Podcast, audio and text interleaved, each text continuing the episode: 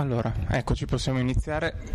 Scusateci per, per il ritardo diciamo, fisiologico.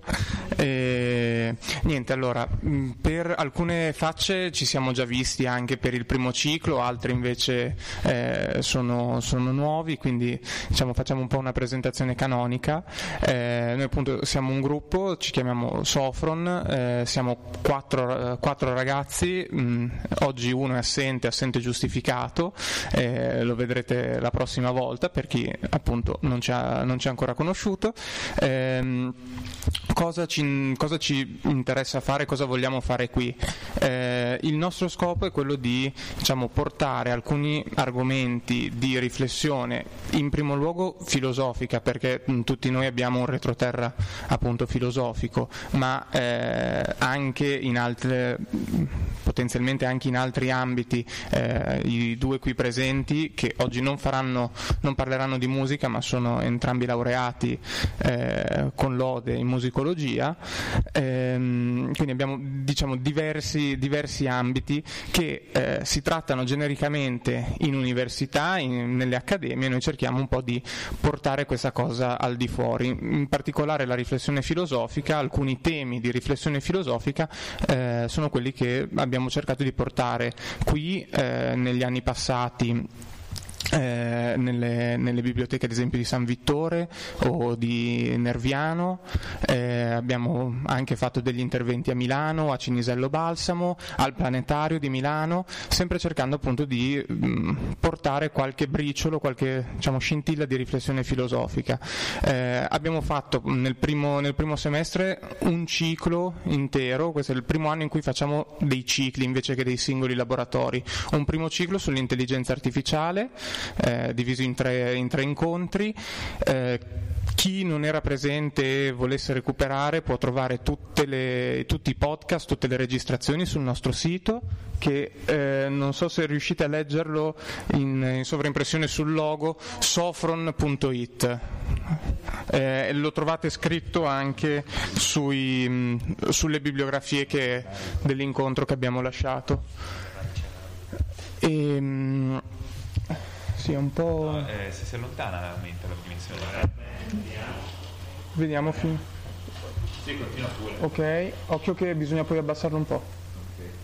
Bisogna un po'. Beh. E appunto, volendo potete recuperare le registrazioni e il video dell'ultimo, dell'ultimo incontro. Eh, noi ci teniamo sempre nei nostri laboratori a cercare un po' di dialogare eh, con, con, il pubblico. Noi portiamo dei temi, portiamo diciamo, una, una, relazione che vuole essere uno spunto per poi una discussione su questi temi. Eh, il secondo ciclo, questo ciclo, diciamo, ha un titolo forse un po' troppo altisonante. Eh, diciamo, forme di potere nella società contemporanea è veramente troppo altisonante servirebbero forse corsi universitari, neanche un corso universitario per trattarli. Eh, ridimensionandoci a quelli che sono effettivamente gli incontri, i tre incontri di cui parleremo, noi cercheremo di limitarci a tre aspetti, che in realtà eh, vedremo che il primo e il terzo incontro toccheranno aspetti simili. Eh, il primo incontro, quello di oggi, è appunto dedicato al denaro e eh, la ricchezza, nel senso di che cos'è quella disciplina, quella scienza che ci parla della ricchezza, ovvero l'economia cercheremo di eh, affrontare questi due temi, il denaro e l'economia, la ricchezza, eh, attraverso gli interventi di Mattia e Davide, da un punto di vista principalmente filosofico. Cercheremo quindi, non, non ci addentreremo in una visione particolarmente scientifica e economica del, della questione, anche se, come potete vedere in bibliografia, eh, uno dei, tra i nomi che ricorrono, eh, Marx o Smith, sono due, insieme a, Riccardo, dei fondatori della, dell'economia come dici, disciplina scientifica. Eh, il secondo incontro sarà un po' più eh, svincolato dal discorso economico, sarà dedicato a, eh, in, un prim- in un primo intervento ha il potere che eh, è detenuto da coloro che detengono i dati personali delle persone, in particolare quello che si può fare raccogliendo dati tra- tramite internet. La raccolta di dati tramite internet in realtà fornisce per chi detiene questi dati, queste enormi banche dati, grazie anche alle eh, tecniche di elaborazione di questi dati che abbiamo visto nel primo ciclo, anche con, parlando di intelligenza artificiale, ha una certa dose di influenza sulla nostra società. Altro, altro, aspetto, sempre trattato nel secondo incontro, sarà invece negare l'accesso a questi dati. La censura è qualcosa che è sempre esistita da, da sempre in tutte le società eh, in tutte le società umane è esistita una certa forma di censura, è stata vista nel, Novecento, nella prima metà del Novecento, una particolare forma di censura molto invasiva, um, quella eh, dei regimi totalitari. Alla caduta dei regimi totalitari di censura rimane, rimangono tecniche di censura, rimangono modi di far apparire alcune informazioni piuttosto che altre.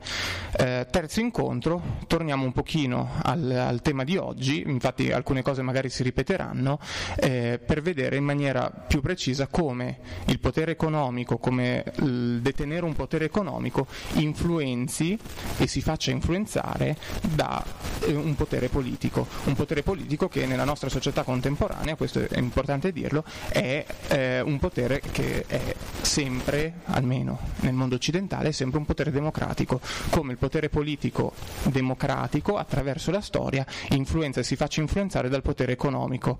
Eh, questa è diciamo, presentazione generale appunto del ciclo. Per informazioni eccetera, mh, noi vi lasciamo qua, poi faremo una pausa tra, tra i due interventi. Eh, abbiamo qua una, un foglio se volete darci le, le vostre mail da, da, mettere nella nostra mailing list, mandiamo una mail al mese e ogni tanto ci dimentichiamo anche, quindi non, non sarà assolutamente oppressivo così. Ne abbiamo mandate due nell'ultimo mese, ma era per dire rinizia il ciclo e il prossimo ciclo è, oggi, è questa settimana, il prossimo incontro scusate. Eh, detto questo passo la parola a Matt e possiamo iniziare.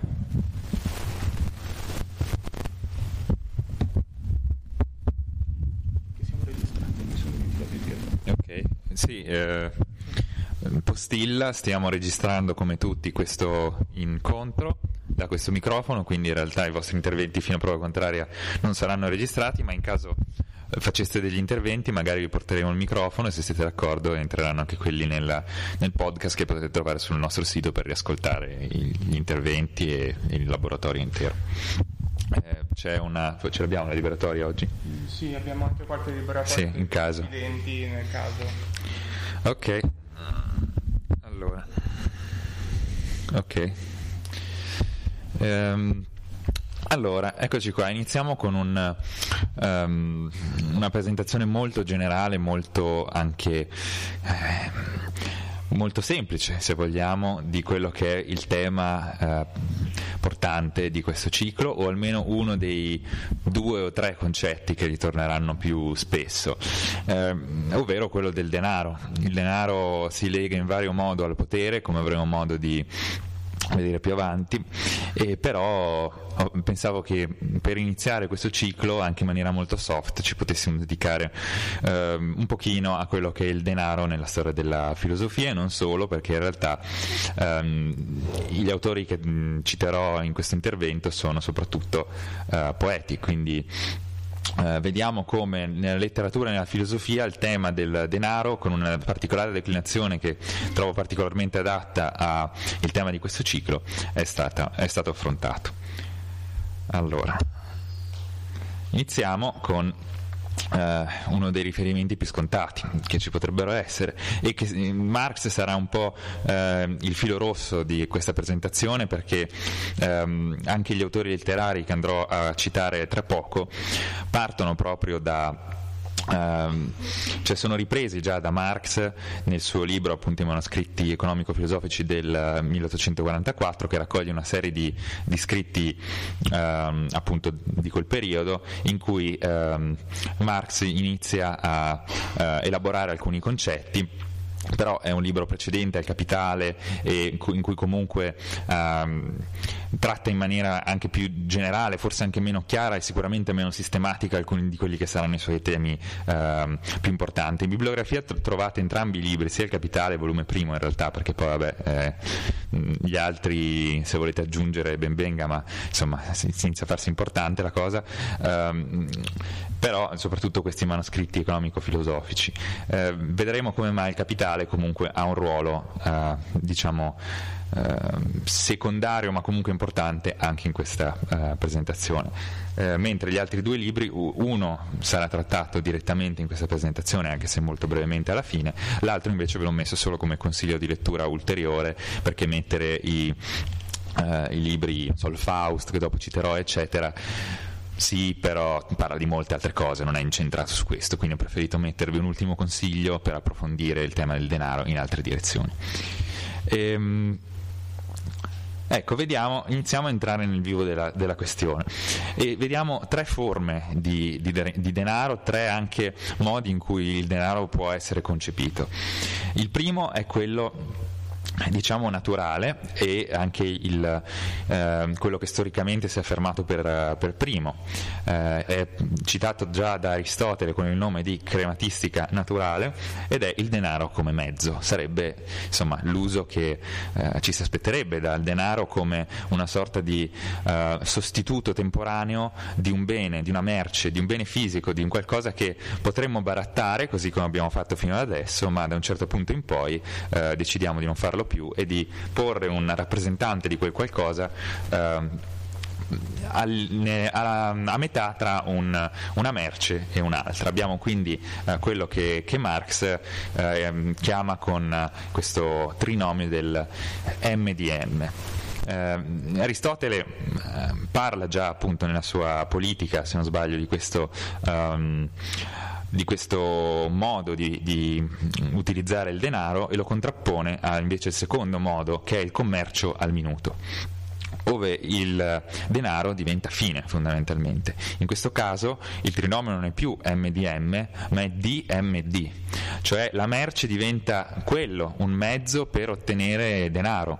Quindi si parte da una, una base economica per eh, attraverso eh, il mezzo della merce arrivare ad ottenere denaro. E Mar- Marx fa un, un, passo in più, fa notare come nella società capitalistica in realtà quel secondo, eh, quella seconda occorrenza del denaro sia in realtà un denaro eh, alla prima, un denaro eh, un denaro 2 come possiamo chiamarlo, il denaro trattino insomma, eh, MD, eh, DM eh, D1 possiamo dire, eh, in cui abbiamo una, una, somma di denaro che è appunto il D1 che eh, non è più quella iniziale, ma è una somma accresciuta di denaro e eh, questo è permesso ed è qui che il capitale entra, entra in gioco attraverso sostanzialmente lo sfruttamento della, della forza lavoro.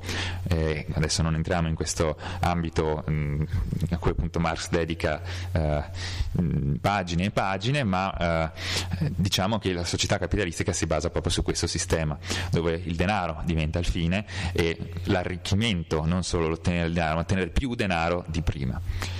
Eh, e poi abbiamo una terza versione diciamo, del denaro, che è quello su cui mi soffermerò adesso, che ho chiamato il denaro come Dio. Perché? Ehm, perché vedremo attraverso le citazioni che Marx fa nei suoi manoscritti di Goethe e di Shakespeare. Ehm, come effettivamente il denaro abbia un potere divino, nel senso che è, appunto è denaro creatore e denaro rovesciatore, ovvero un denaro che ha il potere non solo di appunto fungere da mezzo o da fine all'interno di un circolare di merci, ma anche di eh, creare delle cose che prima non esistevano o dare la possibilità insomma ad alcune cose che non sarebbero esistite altrimenti di avere luogo e addirittura di capovolgere quelli che sono eh, gli stati reali delle cose. Vediamo in che modo con delle citazioni dirette ai nostri. Partiamo da, eh, da Goethe che nel suo Faust ci propone questa frase che leggerò con uh, scarse capacità interpretative ma che possiamo comunque diciamo, uh, apprezzare nella sua, nella sua, forza letteraria. Eh diavolo, certamente uh, mani e piedi, testa e sedere sono tuoi, ma tutto quel che io mi posso godere allegramente non è forse meno mio? Se posso pagarmi sei stalloni, le loro forze non sono le mie? Io ci corro su e sono perfettamente a mio agio, come se io avessi 24 gambe. Cosa ci sta dicendo qua Goethe fondamentalmente? Che quello che io sono in grado di comprare è, diventa quasi un prolungamento di quello che è il mio essere. Cioè se io ho un, uh, appunto una Ferrari, mettiamola così, ma sono zoppo, eh, di colpo in un certo senso non sono più zoppo, sono uno che va velocissimo. Uh, o se sono uh, uno che ha mille problemi ma sono ricco, in qualche modo posso riuscire ad andare a sistemare le mie lacune perché quello che io posso comprare in qualche modo fa già parte di me, è un, un prolungamento di me e riesce a colmare le mie lacune. E su questa stessa linea si pone anche Shakespeare, con una citazione un po' più lunga dal timone di, di Atene, quando parla appunto del denaro rovesciatore. Eh, vediamo allora. Oro, oro giallo, fiammeggiante, prezioso, Ce n'è abbastanza per far nero il bianco, brutto il bello, ingiusto il giusto, volgare il nobile, vecchio il giovane, codardo il coraggioso. Esso allontana i sacerdoti dagli altari, strappa di sotto al capo del forte il guanciale.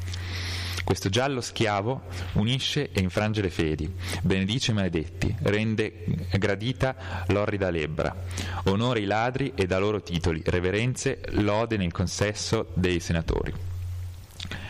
È esso che fa riposare la vedova afflitta, colei che, l'ospe- che l'ospedale e le piaghe ulcerose fanno apparire disgustose. Esso profuma e prepara di nuovo giovane per il giorno d'aprile. Avanti, o oh dannato metallo, tu meretrice universale dell'umanità, che rechi la discordia tra i popoli. Tu, dolce regicida, o caro divorzio tra padre e figlio, tu splendido profanatore del più puro letto coniugale, tu, Marte valoroso, seduttore sempre giovane, fresco, amato e delicato, il cui rosso, eh, rossore scioglie la neve consacrata al grembo di Diana. Tu, Dio visibile, che fondi insieme strettamente le cose impossibili e le costringi a baciarsi. Uh, tu eh, ci parli in ogni lingua, per ogni intento, o tu, pietra di paragone di tutti i cuori, pensa. L'uomo, il tuo schiavo, si ribella e, tuo, e, e il tuo valore eh, col tuo valore gettalo in una discordia che tutto confonda in modo che le bestie abbiano l'impero del mondo. Ecco, in questa lunga citazione, che in realtà è un'enumerazione di immagini molto evocative ed efficaci, a mio parere, di quello che è il denaro, Shakespeare ci sta eh, espandendo quello che che abbiamo visto scriverà Goethe un centinaio di anni dopo. Eh, ovvero, ancora una, qui ecco, l'enfasi è soprattutto su come il denaro abbia modo di sovvertire l'ordine naturale.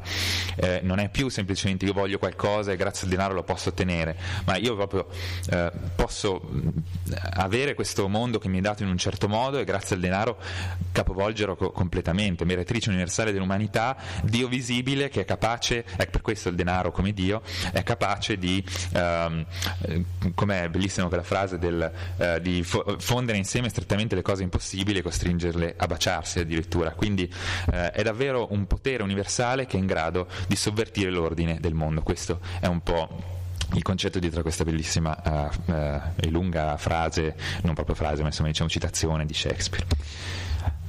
Andiamo oltre, vediamo come Marx legge effettivamente queste, queste citazioni eh, attraverso anche qui alcune sue piccole frasi che vanno a commentare i, eh, i discorsi dei due, dei due poeti.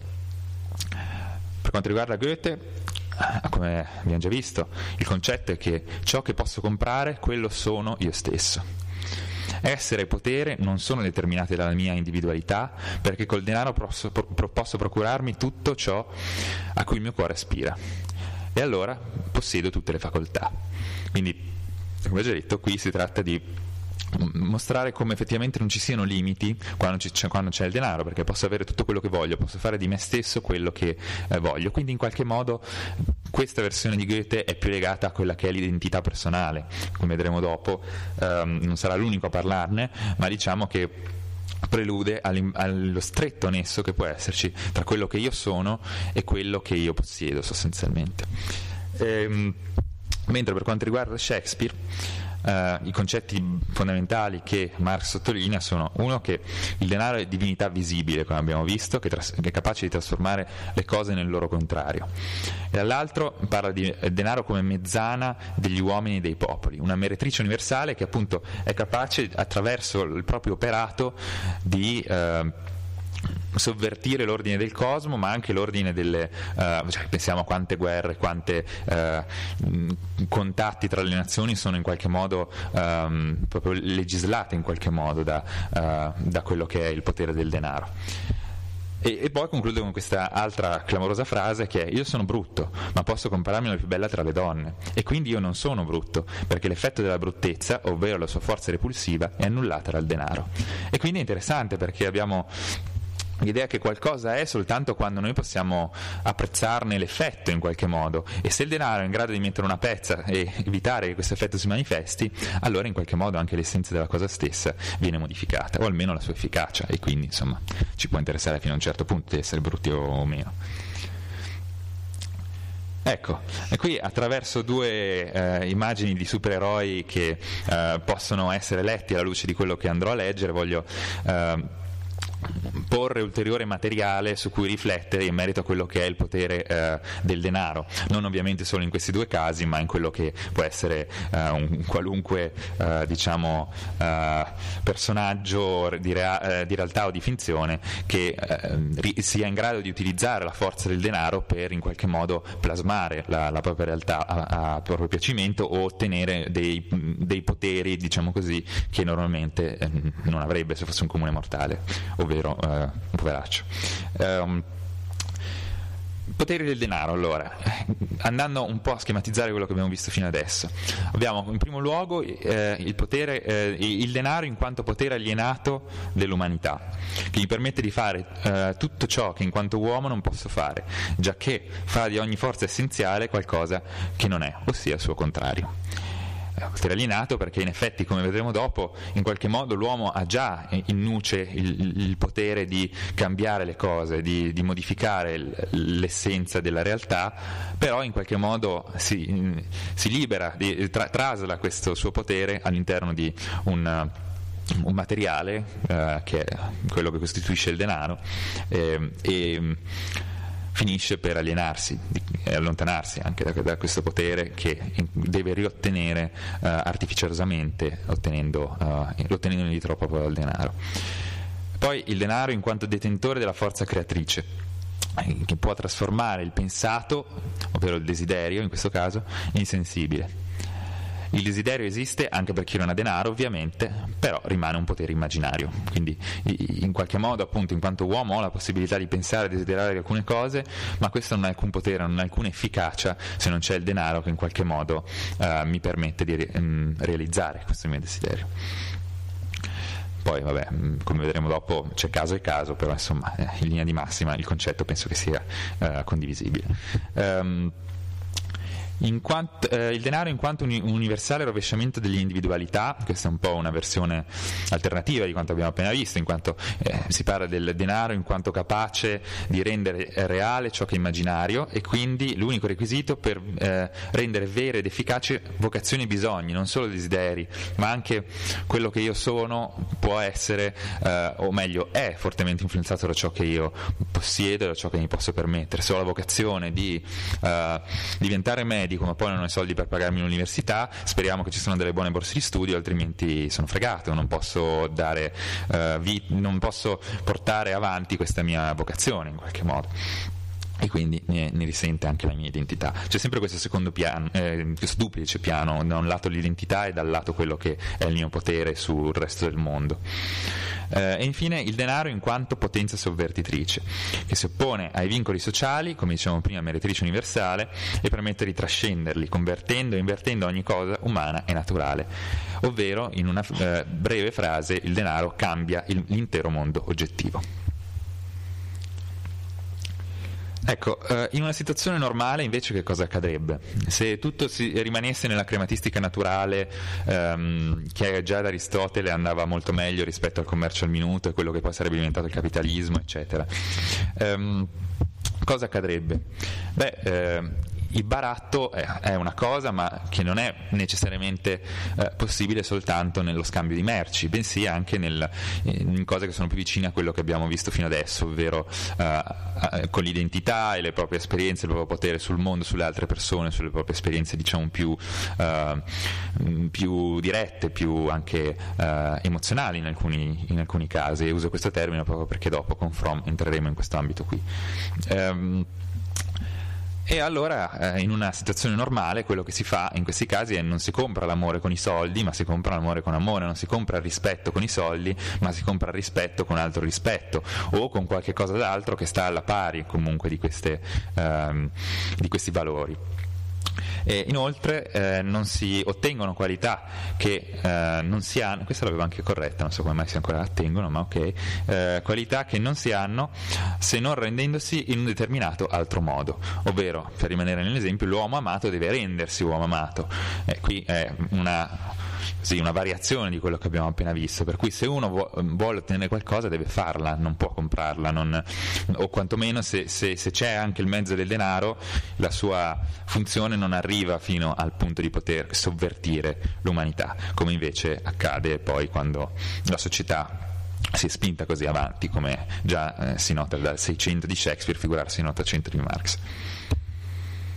Ecco, prima di passare al secondo, alla seconda parte vi faccio vedere, più che sentire perché l'audio non funziona, ma non, è, non perdiamo molto perché comunque sarebbe stato eh, in coreano, quindi penso non sarebbe stato molto utile a nessuno, però spero che si legga, almeno questo è eh, il film uh, che mh, ha fatto molto parlare in questi ultimi tempi che è Parasite, ha vinto, ha sbancato gli Oscar eccetera. Um, e questa è una piccola scena in cui um, i i rappresentanti di questa famiglia eh, che sono mm, qui insomma portati avanti soprattutto dal, mm, dalla madre e dal padre di famiglia, ci sono anche gli altri due ma non si vedono tanto, o affatto, e parlano proprio di quello che è il potere del denaro. In questo caso, eh, vabbè, non voglio parlarne troppo nello specifico perché magari c'è gente, c'è gente che non ha visto il film, però eh, diciamo che... Mh, mm, cioè, il film ruota, questo posso dirlo, intorno proprio a un confronto tra due famiglie, una ricca e una povera sostanzialmente, e questa è la famiglia povera che in qualche modo commenta quello che è il potere della ricchezza di, della famiglia ricca e eh, come la loro ricchezza vada a modificare quello che loro sono sostanzialmente. Spero che, se, cioè, sentirsi, spero almeno che si veda, se no vabbè poi farò il riassunto.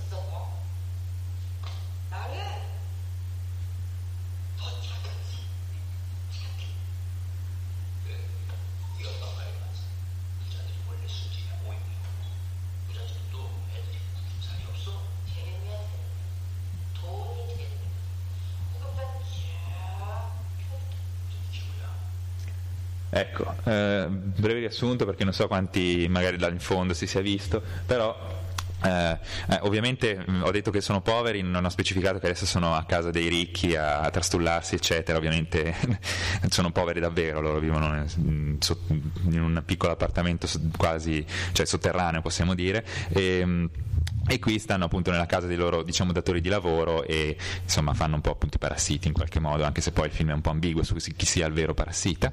E, in sostanza eh, ci, la frase fondamentale secondo me di, que, di, tutto questo, se vogliamo riassumerlo, è quando il padre eh, tutto sommato si, non dico che si sente in colpa, ma insomma anche un po' così stordito dall'alcol, ehm, ammette che in effetti la, la famiglia, che loro stanno così insomma anche senza scrupoli, sfruttando, eh, pensa alla signora di famiglia, alla fine gentile, simpatica, cioè, e la moglie dice eh, che in realtà non è che...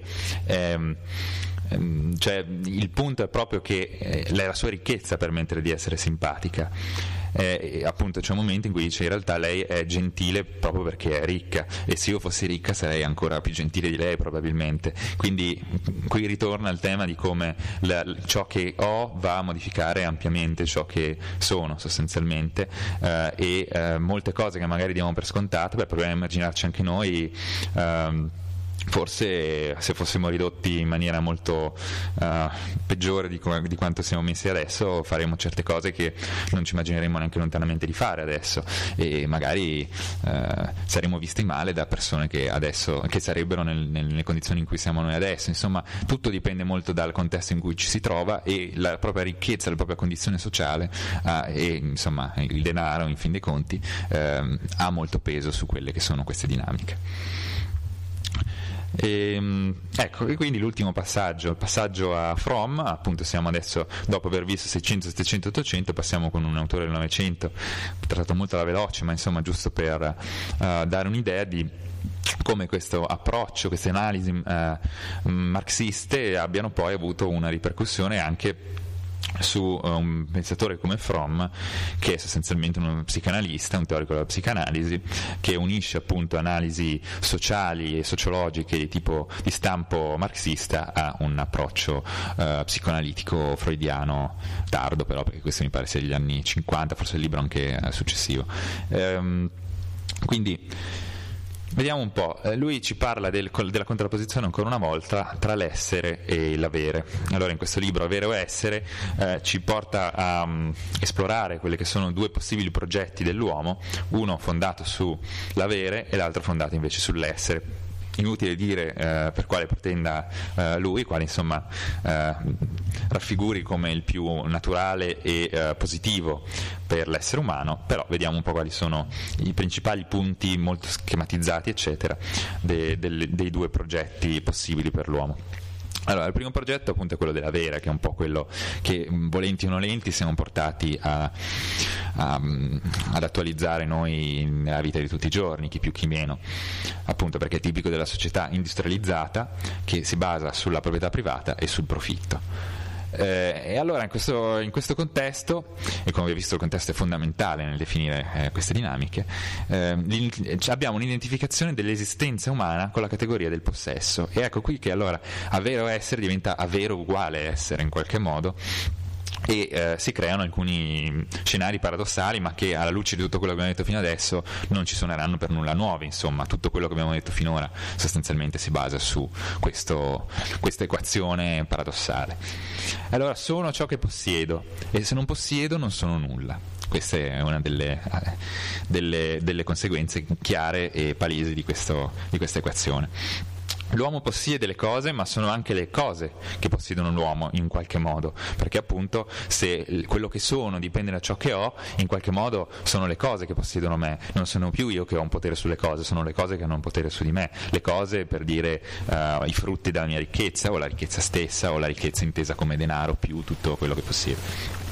Eh, e allora l'identità personale e l'equilibrio, e l'equilibrio, mentale si fondano sull'avere cose. Per cui eh, appunto anche questo approccio psicoanalitico eh, sposta l'attenzione, cioè non è che la sposti completamente, ma diciamo mette molto più in, um, in luce quelli che sono gli aspetti economici e sociali della società rispetto all'attenzione ehm, spesso insomma, criticata a Freud di concentrarsi solo sull'aspetto sessuale barra emotivo.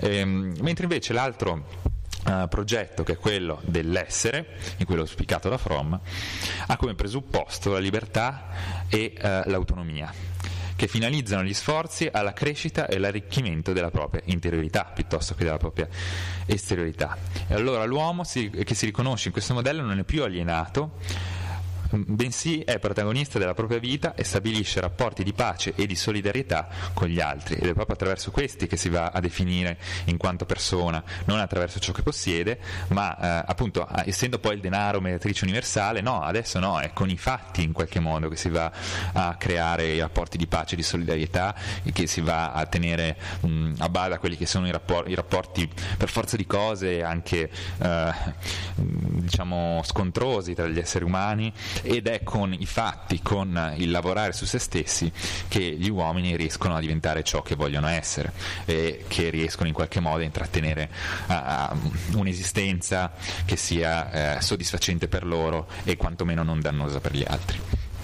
E quindi quello che auspica Fromm alla fine è, quella, è, la necessità proprio di una nuova società fondata sull'essere, perché ovviamente non basta che due o tre persone si mettano a seguire questo, um, questo progetto e bene o male non basta neanche che, eh, che, un'intera città riesca a fare questo, ci vuole veramente, perché il problema è proprio che la cosa in qualche modo viene dall'alto, è, è non perché sia un, ci sia un complotto per farci, ma perché ormai è talmente radicata questa, um, la dipendenza dall'avere che siamo quasi costretti costretti in qualche modo a propendere per il progetto dell'uomo numero uno, cioè quello del, dell'avere. Quindi bisogna proprio cambiare la società alla sua radice per permettere che le persone abbiano quantomeno la possibilità di scegliere tra l'avere e l'essere.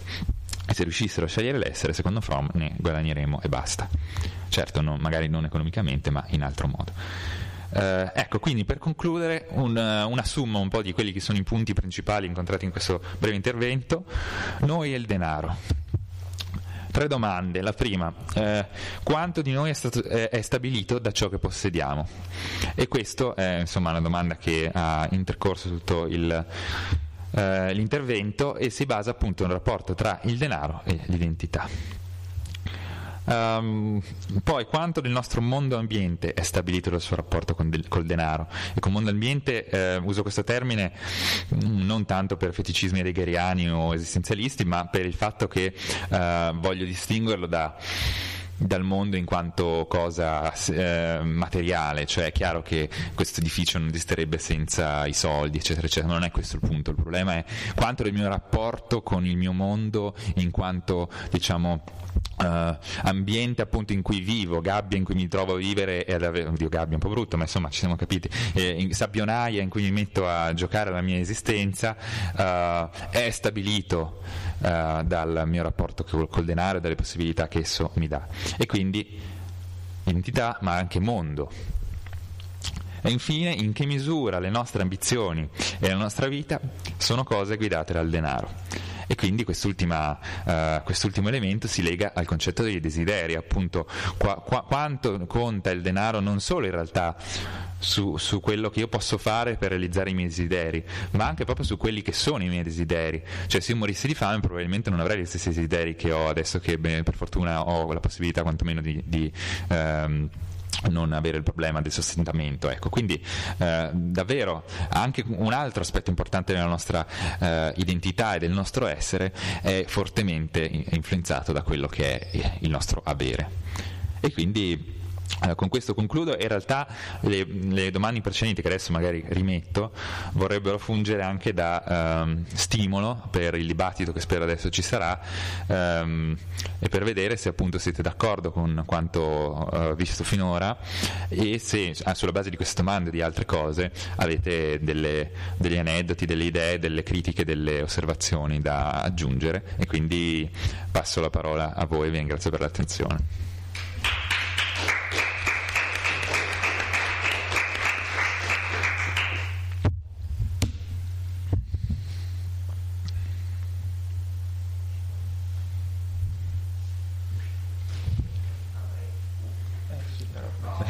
Vabbè, ma sì, sì. Non c'è un... Ah, sì, sì, dai, così abbiamo almeno il tuo. Sì, sì. Va bene. Allora, no, tutto molto interessante ovviamente, avevo solo una, una questione che volevo sollevare e porti, cioè eh, abbiamo visto la contrapposizione avere-essere in, in From e tu a un certo punto giustamente hai detto per From se riuscissimo soltanto a essere e non avere ci guadagneremmo e basta, magari non in termini economici. Ecco, ma com'è possibile questo investimento soltanto nell'essere conciliato comunque con una certa indipendenza economica che eh, al giorno d'oggi è fondamentalmente indispensabile per legittimarsi in quanto esseri umani autonomi?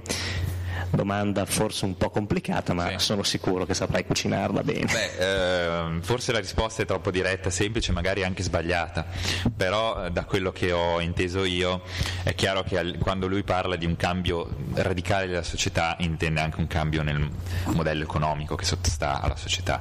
Avendo un'idea un po' dell'orientamento eh, di Fromm, suppongo che questa sua idea sia possibile soltanto in uno Stato che si basa su del- una forte impronta socialista, per cui nel momento in cui il denaro eh, non, di- non è più il, eh, il motore importante di, di- di- tutto ciò che facciamo fondamentalmente, certo forse ce ne dovremmo preoccupare comunque in qualche misura, però forse possiamo anche sperare di riuscire a mh, preoccuparci di noi stessi un po' di più senza dover mh, per questo rischiare di mh, rimanere senza cibo da un giorno all'altro, perché almeno qualche bisogno presumibilmente sarebbe eh, sarebbe già soddisfatto dal, dal sistema economico della, ehm, de- del mondo utopico in cui viviamo, o magari, eh, ma come sempre ovviamente queste sono delle, eh, così, delle idee regolative, non è che, cioè, chiaro che un- una vita che si basa unicamente sull'essere probabilmente non sarà mai possibile, anche se si tornasse al baratto o cose del genere, bene o male ci si deve preoccupare in qualche misura di queste cose,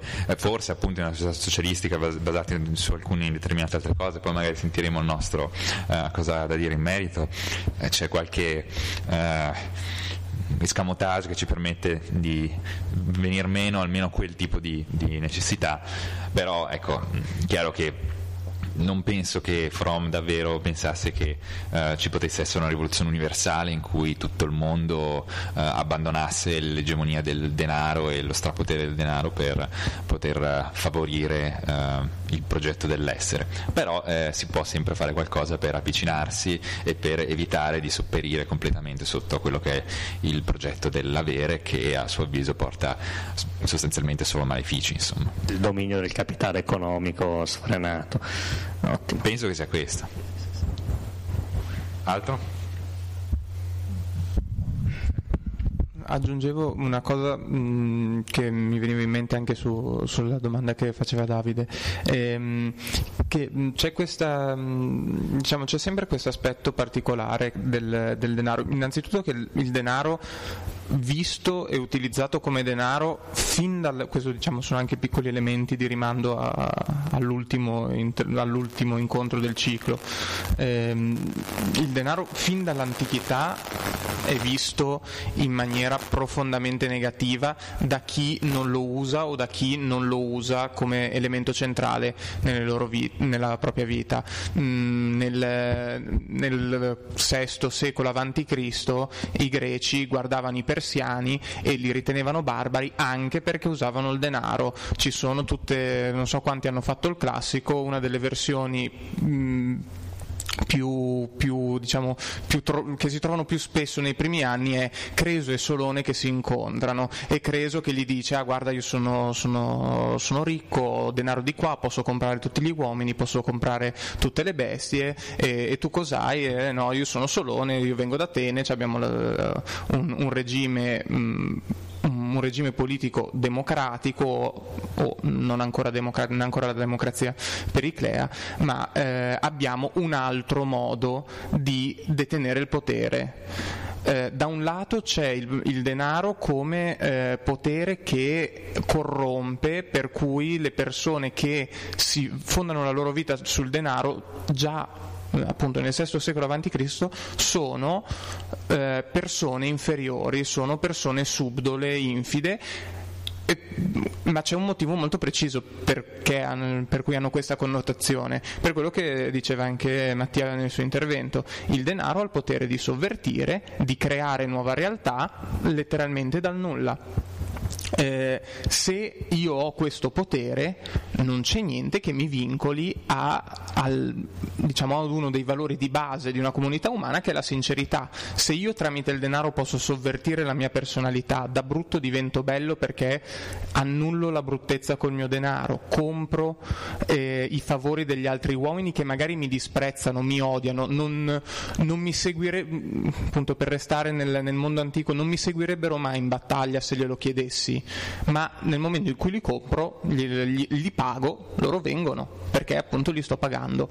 Eh, magari mi disprezzano, ma il denaro mi dà potere su di loro. Non ho bisogno di avere tratti positivi nella mia personalità per usare il potere del denaro, perché il denaro è, ehm, diciamo, quando si parla di eh, denaro e di potere bisognerebbe metterci le, mh, letteralmente un, un, un, segno uguale in mezzo. Il denaro è potere, punto, nel senso che è potere nel, nel senso del verbo potere. Il denaro è quella cosa che può, può fare letteralmente qualsiasi cosa, è un potere generico, completamente generico, non, non, ha un fine predeterminato. Se io ho potere politico, il potere politico lo uso sugli uomini, per, si spera per gli uomini, comunque all'interno di una comunità. Nasce già con dei vincoli, col potere politico mh, mm, non posso, ad esempio, far andare più veloce un treno, è qualcosa che è al di fuori di questa possibilità. Potrei fare altro, ma non posso fare tutto. Col denaro invece il denaro è quella forma di potere che si approssima a un potere assoluto. E, e potere assoluto che mh, si può vedere in tutta è, un, è, uno dei temi che ritorna di più nel eh, appunto anche Mattia prima citava mondo, mondo ambiente nell'esistenzialismo e nel nichilismo. Ni, quando Nietzsche parla di volontà di potenza di pura potenza sta parlando di qualcosa di molto simile a quello che può fare il denaro. L'individuo come pura volontà di potenza è qualcosa di molto simile al denaro perché può fare letteralmente tutto, ha un potere assoluto e soprattutto, cosa importante, eh, per concludere, questo potere è, essendo eh, letteralmente assoluto, è moralmente neutro. Non può essere potere buono o potere cattivo. Cioè quante volte noi guardiamo, non so, il eh, canto di Natale e diciamo sì, però Scrooge è una persona cattiva, io con i suoi soldi farei diversamente.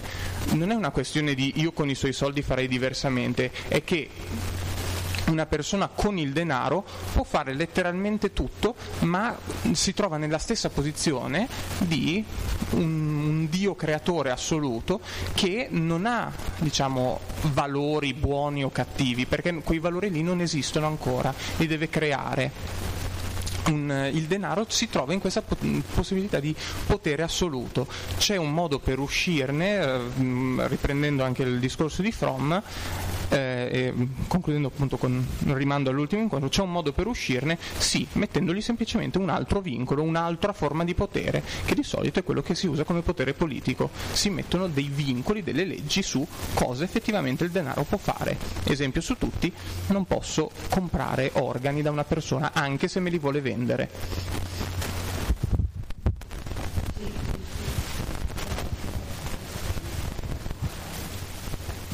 Sì, sì, no, ci sono, ci sono cose che ma, appunto dipende da quello che noi decidiamo. Se noi domani mettiamo, si mettono in Parlamento e decidono, e decidono, di votare una legge per cui è legittima la vendita degli organi, non c'è nessun problema. A quel punto il, il denaro acquisisce anche quel, arriva anche su quella possibilità. Ma il punto fondamentale è che quello che il potere politico permette di fare al denaro circonda il denaro e lo chiude in una gabbia da cui di, di, principio non dovrebbe uscire. Poi ovvio che ci sono i casi di fatto in cui, eh, non so, tutti i, semplici, i vari esempi di corruzione piuttosto che di così svicolamento dalla legge, di aria grigia, eccetera. Però di fatto l'idea è che il potere politico debba fornire una, una cornice entro cui è legittimo il potere del denaro, come esattamente, esattamente una cornice in cui è legittimo qualsiasi altro potere. Mm, se io detengo un'arma da fuoco non posso farci tutto quello che voglio perché mm, abito, abito in uno stato in cui mi è vietato ad esempio di sparare per, per strada dalle, sulle persone che passano allo stesso modo vietare, il, lo Stato mi può vietare di usare il denaro per, so, mh, mm, comprare bambini e spedirli in piccoli impacchi in Nigeria, così perché mi va. Sì, sì, sì, prego.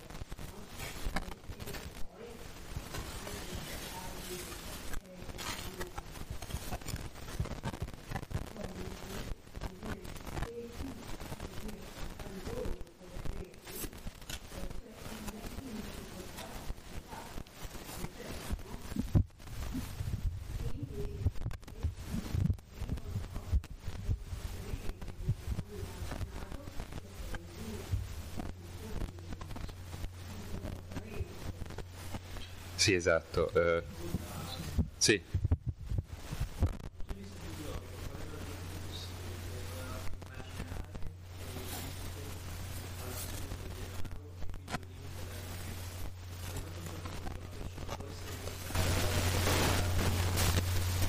Ok, quello magari se dire eh, Dopo faccio un esempio proprio concreto su ah, questo, cioè di quanto l'accumulo di ricchezza possa essere un limite, anche proprio in un preciso momento storico avviene un avvenimento in cui questo è, è chiarissimo, però se vuoi rispondere ovviamente. Aggiungo solo un attimo una risposta al signore, poi lascio la parola a Mattia.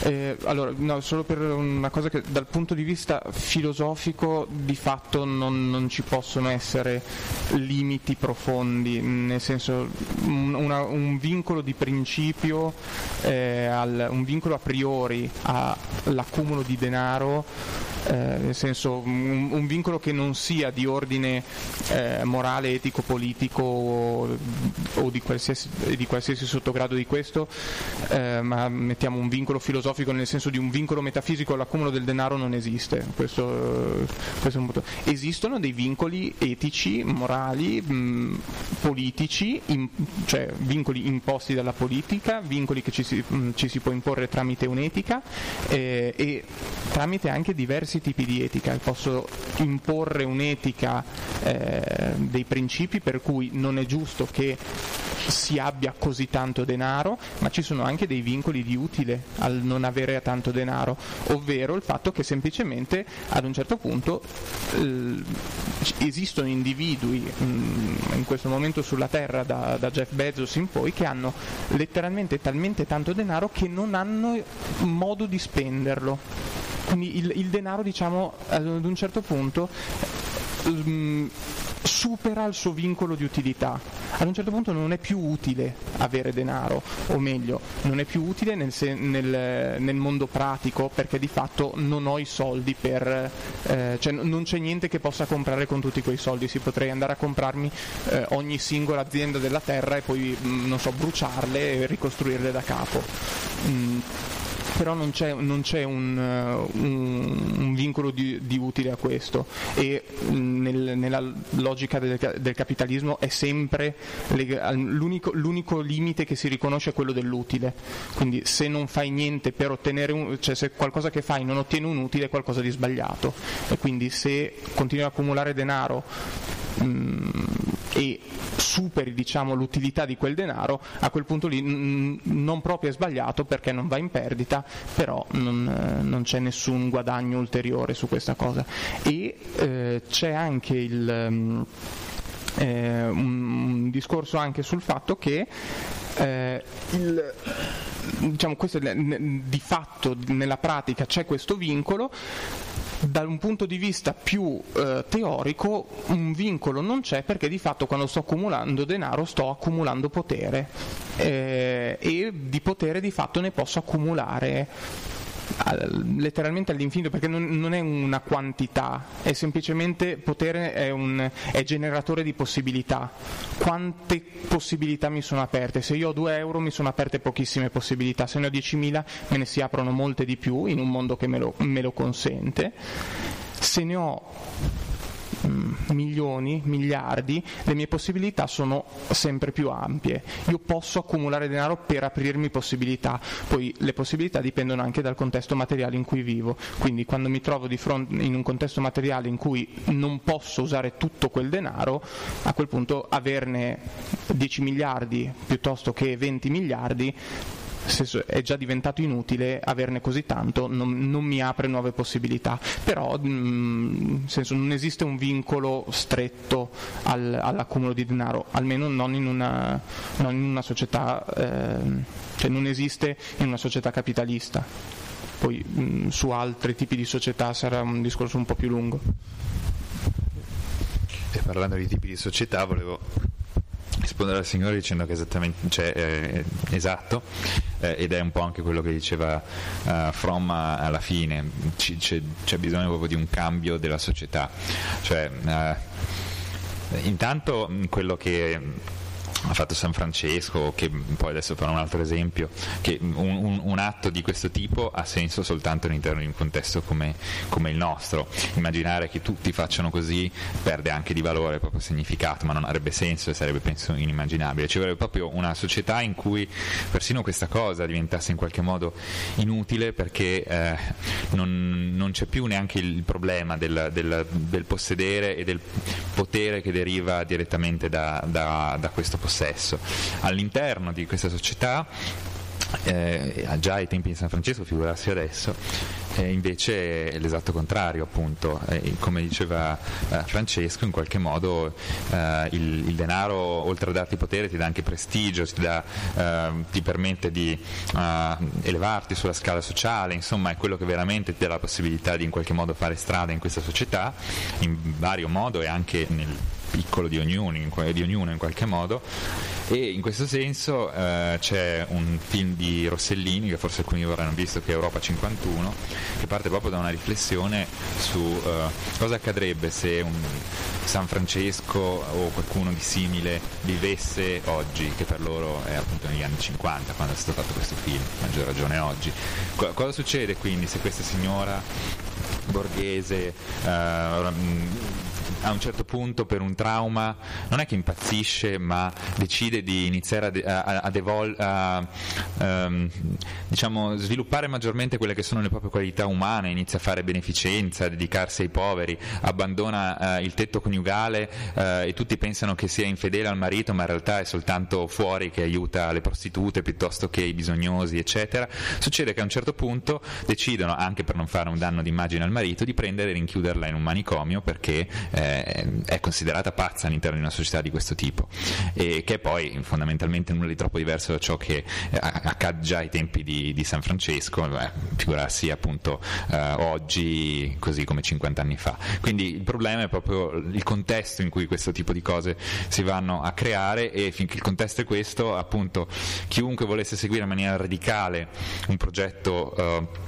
fondato sull'essere eh, e magari appunto eh, farlo notare agli altri anche come messaggio sociale, non dico che necessariamente verrà visto come un pazzo, però sicuramente come un qualcosa che fuoriesce dall'ingranaggio e un'anomalia all'interno di un sistema che al From stesso ci dice che deve essere cambiato per poter effettivamente dare nuove possibilità esistenziali a, a, all'uomo.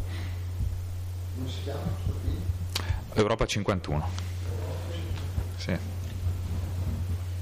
Ok, se non ci sono altre domande eh, vi inviterei a prendere un caffè o quello che volete, un 10 minuti, un quarto d'ora di pausa, ci vediamo qui, non so, alle eh, 4.20 alle 4.20 e, e, vi parlerà Davide poi delle conseguenze di Batman eccetera in merito a, al potere. Se volete venire a lasciarci la mail...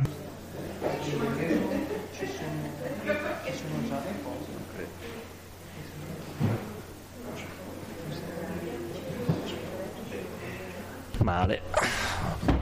Bene, direi che se ci siamo tutti, siamo pronti, possiamo eh, ricominciare.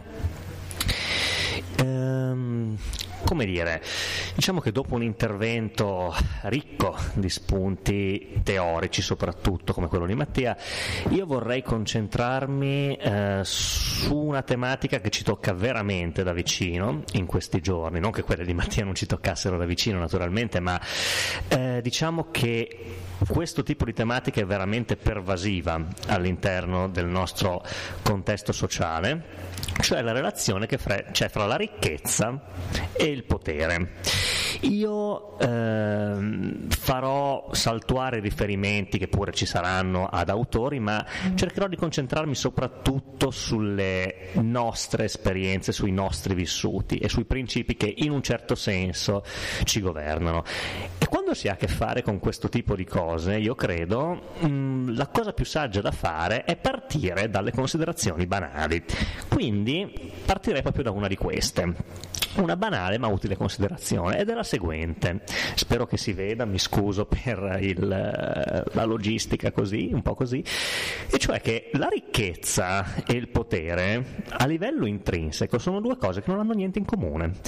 Perché la ricchezza la intendiamo come il possesso di un bene accumulato, generalmente denaro. Il potere invece posto la derivazione linguistica da potens, potente, eccetera, è a livello generale la capacità di influenzare la condotta altrui con la propria.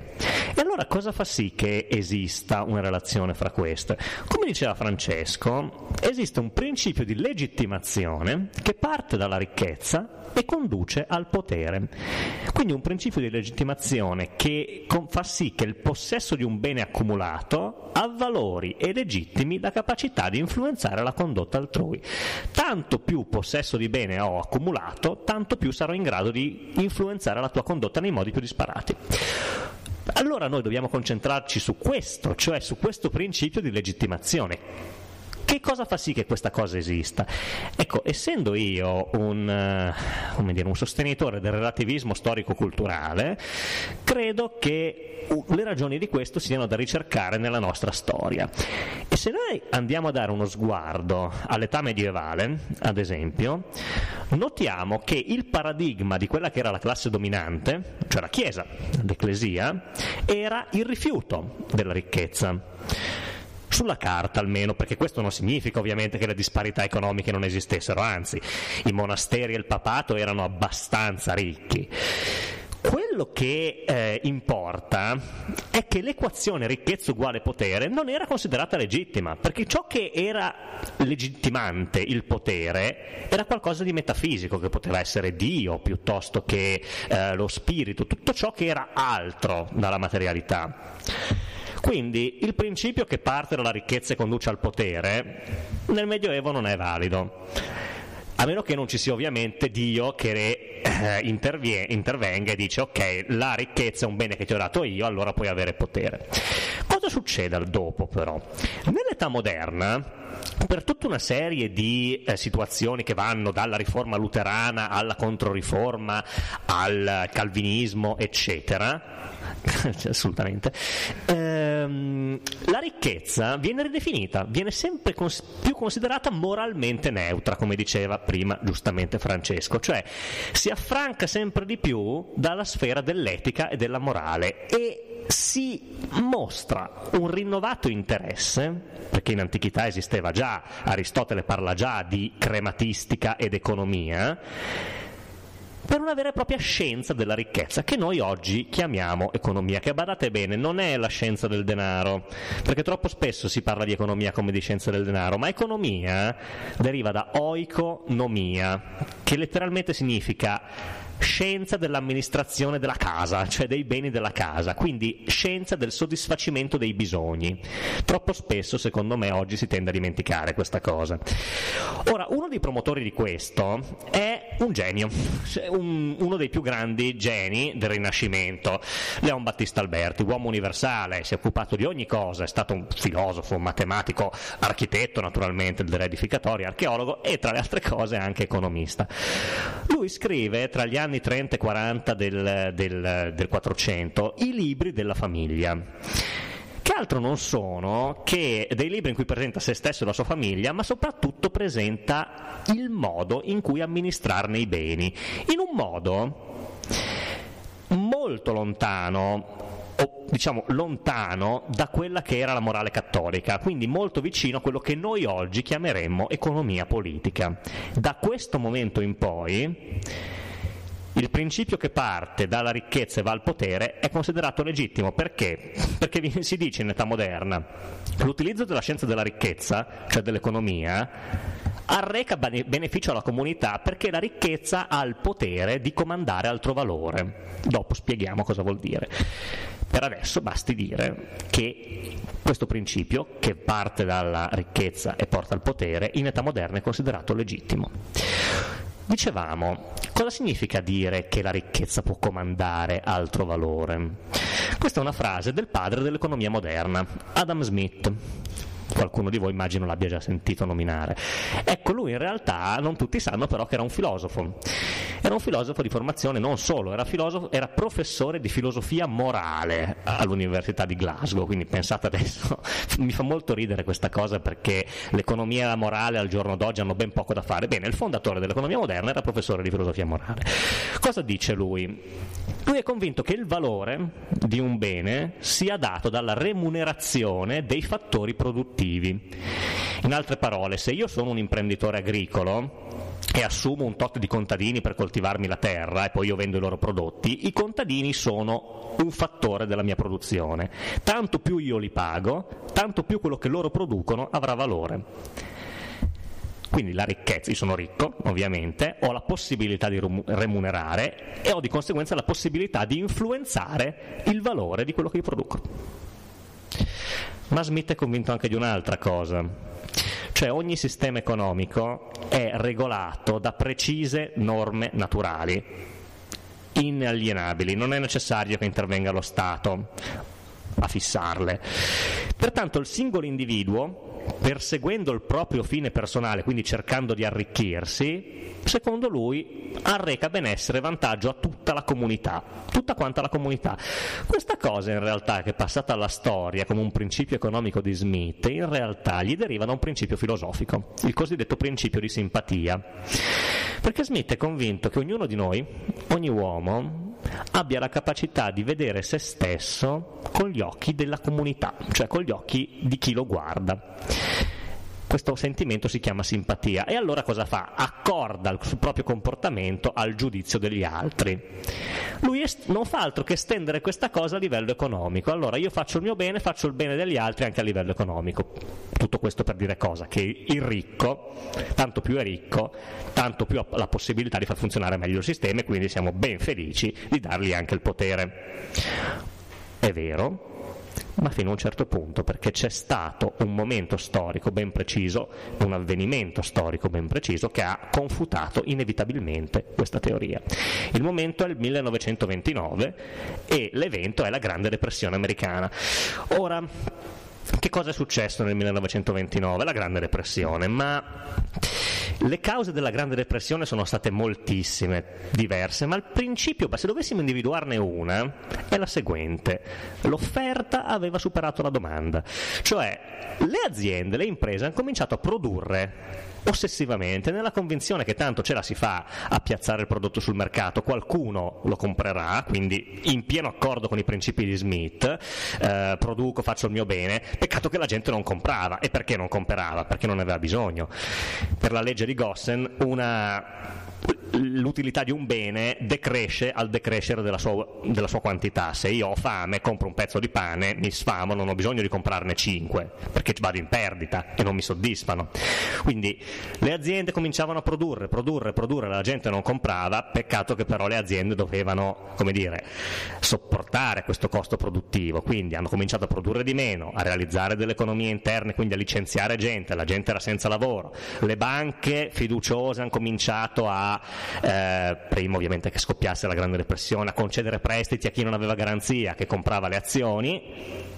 Le azioni ovviamente hanno perso valore, quindi cercavano di venderle, quindi si trovavano indebitati con le banche, con le aziende, si trovavano partecipatori, partecipanti delle, delle perdite, perché nel momento in cui compri un'azione sei socio, e quindi un disastro senza precedenti, la gente moriva di fame. Tant'è che accaddero anche cose estremamente tragiche come mostrato dalla foto di, di, destra in cui si vendevano i bambini. Il cartello di destra, per chi non conoscesse l'inglese, dice proprio quattro bambini in vendita, informarsi all'esterno. Quindi come dire, questo arrecò un pochino di, di, di problematiche alla, alla, teoria secondo cui il ricco fa bene alla comunità, mica troppo, se, se si comincia a a dire, cercare di arricchirsi pensando di fare il bene della comunità, si finisce in questi casi, si finisce così, si finisce col danneggiarla. Tuttavia, questa equazione ricchezza-potere, come abbiamo visto, viene mantenuta e si presenta anche a un livello più alto rispetto al singolo, cioè io sono ricco, io ho potere si ripercuote anche a livello nazionale. La mia nazione è ricca, la mia nazione ha potere. Tant'è che Adam Smith parla proprio di ricchezza delle nazioni, lui scrive quel libro ormai classico, Indagine sulla ricchezza delle nazioni, e estende questa cosa anche a livello nazionale. E questa cosa la viviamo ancora oggi. Viviamo ancora oggi, basta pensare, eh, insomma, all'interno dell'Unione Europea si dice, beh, la Germania conta tanto, conta di più della Spagna o della stessa Italia. Da dove deriva questa cosa? Allora, secondo alcuni studiosi, che facevano parte della, della, cosiddetta economia classica, che come ricordavamo si rifà ad Adam Smith e a David Riccardo, c'è anche un altro pensatore più, con, più sconosciuto che è Malthus, Thomas Robert Malthus, che è diventato famoso per aver elaborato diciamo, la teoria del controllo delle nascite, perché eh, diciamo che troppa popolazione secondo lui faceva male Mm, è, è, più complessa la situazione, poi se a qualcuno interessa la spiegherò, però è diventato famoso per questo principio di controllo delle nascite. In realtà lui dice, beh, la, il potere delle nazioni, la sua ricchezza, la ricchezza avvalora il potere soltanto se procura anche benessere. Quindi una nazione ricca e produttiva arrecherà maggior benessere nella comunità. Questo, secondo Malthus, va ad arrecare anche maggior potere decisionale. Facendo un esempio più, più, pragmatico, la Germania conta tanto all'interno dell'Unione Europea perché i tedeschi stanno meglio di noi. Questo è il principio di, eh, di, di, di potere decisionale in funzione del benessere della comunità. Tanto più lo Stato garantisce benessere ai suoi cittadini, tanto più avrà potere decisionale all'interno di una comunità. Ora, se anche questo è vero, c'è un problema, ed è questo. Come la misuriamo il benessere della comunità? Non è facile da misurare effettivamente, ci hanno provato. E esiste ancora oggi un'unità di misura che viene utilizzata, che è il cosiddetto PIL, il prodotto interno lordo, immagino che tutti quanti l'abbiano sentito. Che cos'è il PIL? È la somma di tutti i beni e i servizi finali che vengono prodotti in un anno dalla nazione e vengono moltiplicati poi per il loro prezzo. Ad esempio, io sono un'azienda, produco microfoni, ne produco 140 all'anno, li faccio pagare 50 euro, 140 per 50 la mia produzione annuale. Questa cosa è stesa allo Stato dal PIL. Qual è l'idea? Che uno Stato è ricco, tanto più, tanto più uno Stato produce, tanto più è ricco tenendo d'occhio però la domanda generale, perché sennò si va a, a ricreare il problema del 29, della Grande Depressione. Ecco, tant'è che in un'economia, un'economia cosiddetta chiusa, cioè che non tiene conto di importazioni e esportazioni, il PIL coincide con l'RNL, cioè il reddito nazionale lordo, la somma dei redditi di tutta eh, una comunità. Un esempio, il PIL in genere si misura in miliardi di dollari internazionali, una valuta convenzionale, la Germania ha un PIL altissimo, la Francia un po' più basso, l'Italia più basso, la Spagna molto basso. Da questo, da questo punto di vista la Germania è la nazione che fa stare meglio i cittadini e che ha più potere decisionale. Ed effettivamente vediamo che non ci siamo molto lontani. Però c'è un problema. Veramente il PIL riesce a misurare il benessere di una nazione? Insomma, non troppo, perché non tiene conto di alcune cose, non tiene conto ad esempio dell'equa distribuzione del reddito. Il fatto che ci sia un alto PIL non significa che tutti quanti stiano bene. Il PIL pro capite, cioè il PIL diviso per il numero degli abitanti, è una misura estremamente imperfetta, tant'è che il poeta romano Trilussa diceva eh, se un uomo mangia un pollo, un altro non ne mangia nessuno, per uno statistico è come se ne avessero mangiato mezzo a testa. In realtà non è così, uno non ha mangiato niente. Questo il PIL non lo tiene conto, non ne tiene conto. Non tiene conto della qualità della salubrità dell'ambiente, cioè di quanto sia piacevole e salutare vivere in un posto. Un, paese può avere un PIL altissimo, ma non essere così buono per vivere. Vedi la Cina. La Cina ha un PIL strepitoso, però non so quanti oggi vorrebbero vivere in Cina non tiene conto dei diritti e delle libertà dei cittadini, paesi con un PIL molto alto hanno scarsissima emancipazione della donna, ad esempio, o pochissima libertà di parola. E infine non tiene conto della salute delle persone, non guarda quante le persone vivono.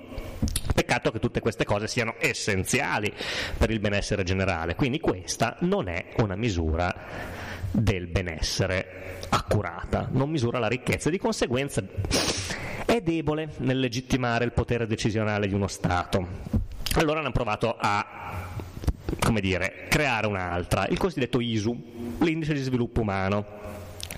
Questo è già più preciso perché tiene conto di tre fattori. Tiene conto del PIL pro capite, il numero medio di anni di istruzione e l'aspettativa di vita.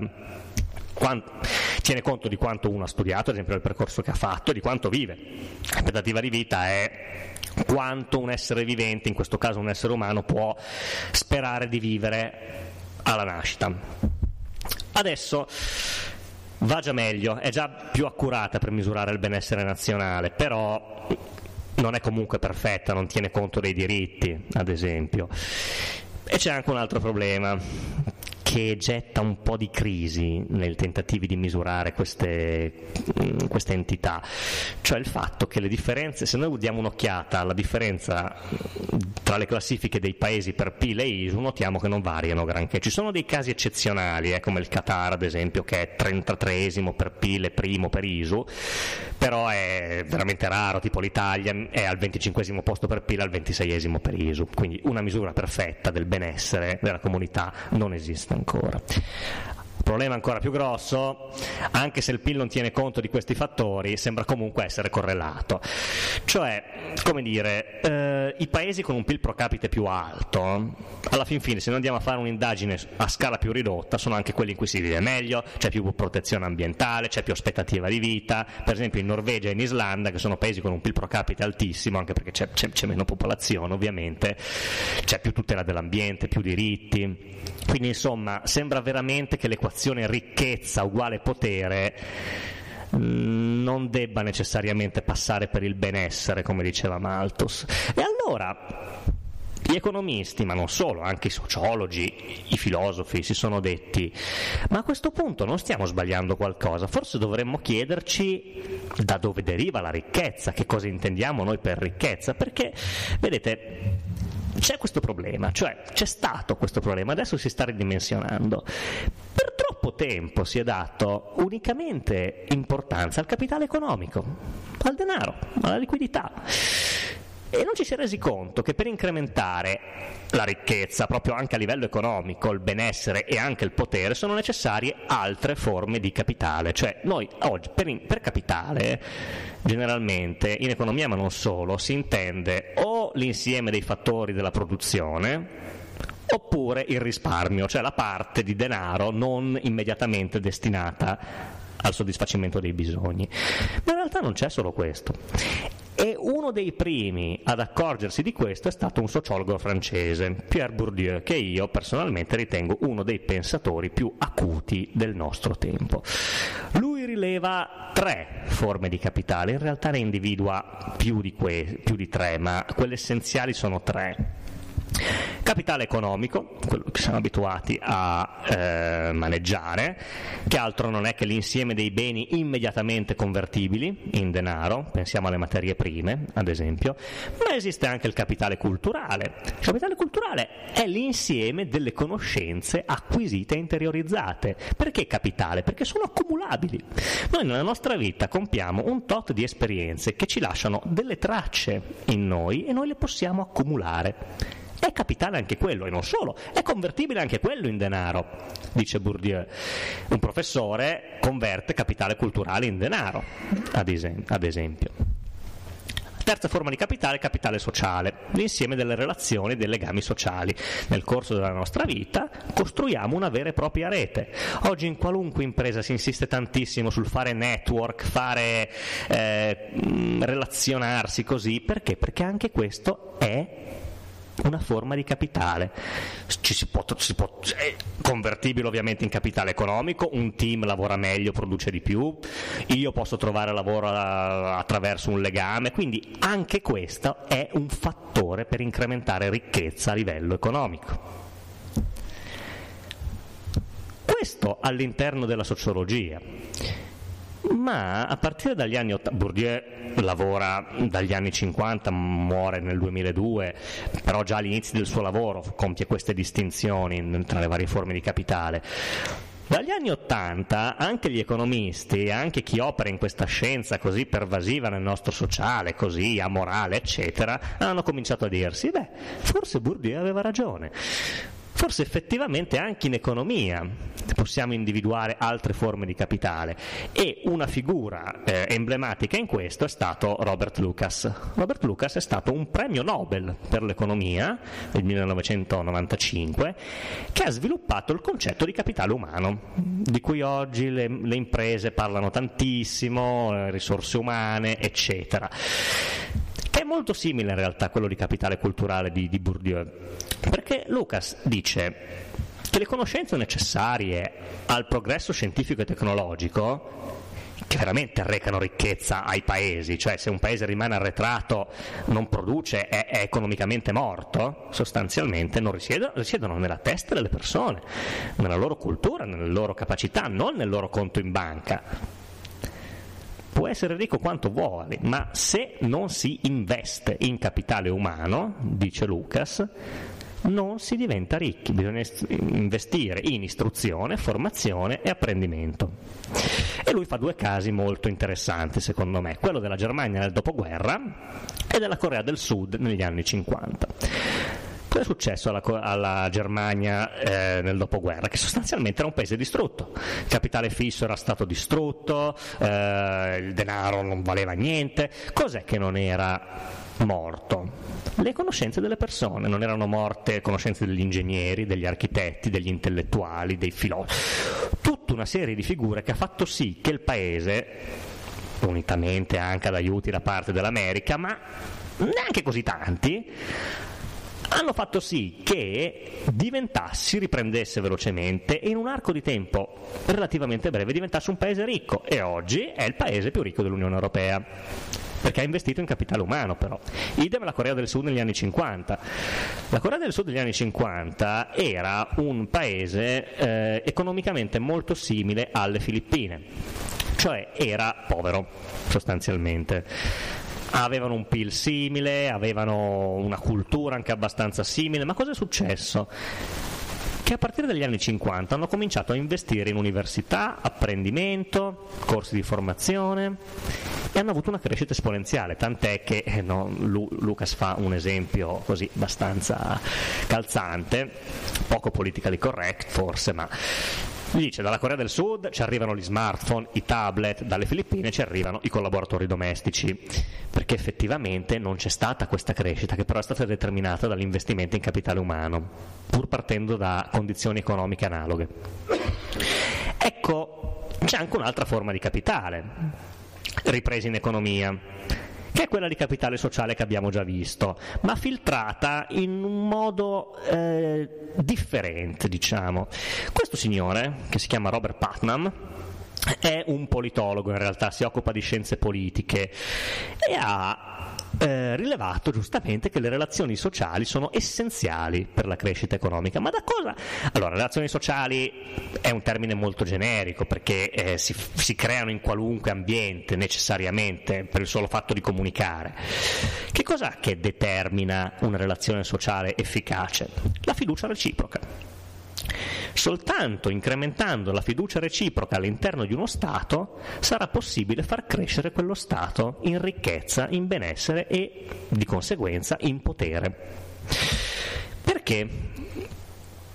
Eh, questo è un fattore della produzione a tutti gli effetti, fa sì che lo Stato effettivamente produca di più. Generalmente i fattori della produzione che determinano la crescita economica dello Stato sono il lavoro, il capitale, la natura e il cosiddetto know-how dell'imprenditore. Ma senza la fiducia reciproca non si va da nessuna parte. Tant'è che eh, lui fa un esempio eh, bellissimo che riguarda la Danimarca, in Danimarca cosa succede? C'è una grande fiducia reciproca, tant'è che i contadini eh, creano dei, dei, prodotti, delle marmellate, le lasciano su una bancarella, loro vanno a lavorare, lasciano lì in massa, cioè producono tantissimo, le mettono sulla bancarella, lasciano lì, vanno a lavorare, la gente arriva, mette dentro i soldi una bancarella, loro tornano e si prendono il prodotto. Pensate a farlo in Italia. Cioè, L'idea è questa, e, e, qui arriva il bello, perché lui, Putnam, ha dedicato quasi tutta la sua carriera allo studio dell'Italia, tant'è che ha ricevuto un'onorificenza dal Presidente della Repubblica e commendatore. Su cosa si concentra? Sulle divergenze fra Nord e Sud Italia. È, risaputo che il Sud Italia è un po' più problematico da questo punto di vista, ma da dove deriva la differenza secondo lui? nelle differenti quantità di capitale sociale. Perché? Perché al nord c'è maggiore fiducia, maggiore apertura verso il prossimo, al sud per tutta una serie di fattori, ovviamente non è generalizzata, questa, cioè, per tutta una serie di fattori storico-culturali c'è maggiore chiusura, più diffidenza, più individualismo e quindi minore crescita. Tutto determinato dalla fiducia reciproca che fa sì che il capitale economico cresca. E ora un, vorrei fare così un'ultima riflessione dopo aver introdotto tutti questi concetti che veramente ci toccano da vicino e, e, secondo me sono utili per ridefinire l'attenzione che prestiamo alla relazione fra la ricchezza e il potere vi dicevo prima che Bourdieu individua eh, tre forme di capitale, in realtà ne individua quattro. Ce n'è una, considerata forse la più importante di tutte e che io personalmente considero veramente, non vorrei risultare enfatico, ma la considero veramente una delle più grandi intuizioni nella storia del pensiero, che è quella di capitale simbolico. Ora, che cos'è il capitale simbolico? Altro non è che l'insieme di tutti tutti i valori che possono essere onore, prestigio, tutto ciò che concerne de- de- dei meccanismi di significazione, tutto ciò che viene recepito in un certo modo. Si tratta di un metacapitale, dice Bourdieu, perché fa sì che ogni cosa, veramente ogni cosa, comprese le altre forme di capitale economico, sociale, umano, risulti credibile risulti credibile e legittima chi la percepisce, risulti istituzionale. Da questo punto di vista, quali sono le due istituzioni più ricche di capitale simbolico nella nostra società? lo Stato e la scuola. Hanno il maggior quantitativo di capitale simbolico. Ora, ovviamente anche il denaro però. Il denaro, avere tanto denaro è un simbolo. E allora io butto qui questa considerazione di cui mi piacerebbe poi discutere con voi.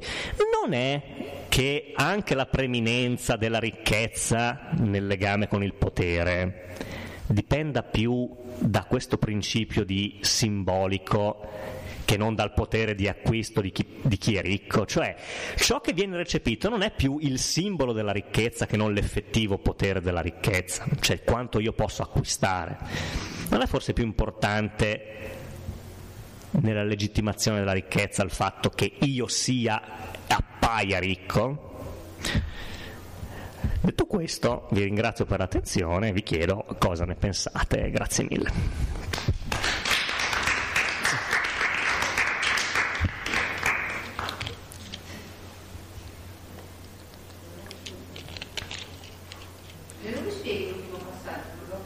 La questione del capitale simbolico? Allora, è molto interessante effettivamente, ma un po', un po complessa. Allora, ehm, capitale. Parliamo di capitale nel momento in cui c'è qualcosa di accumulabile.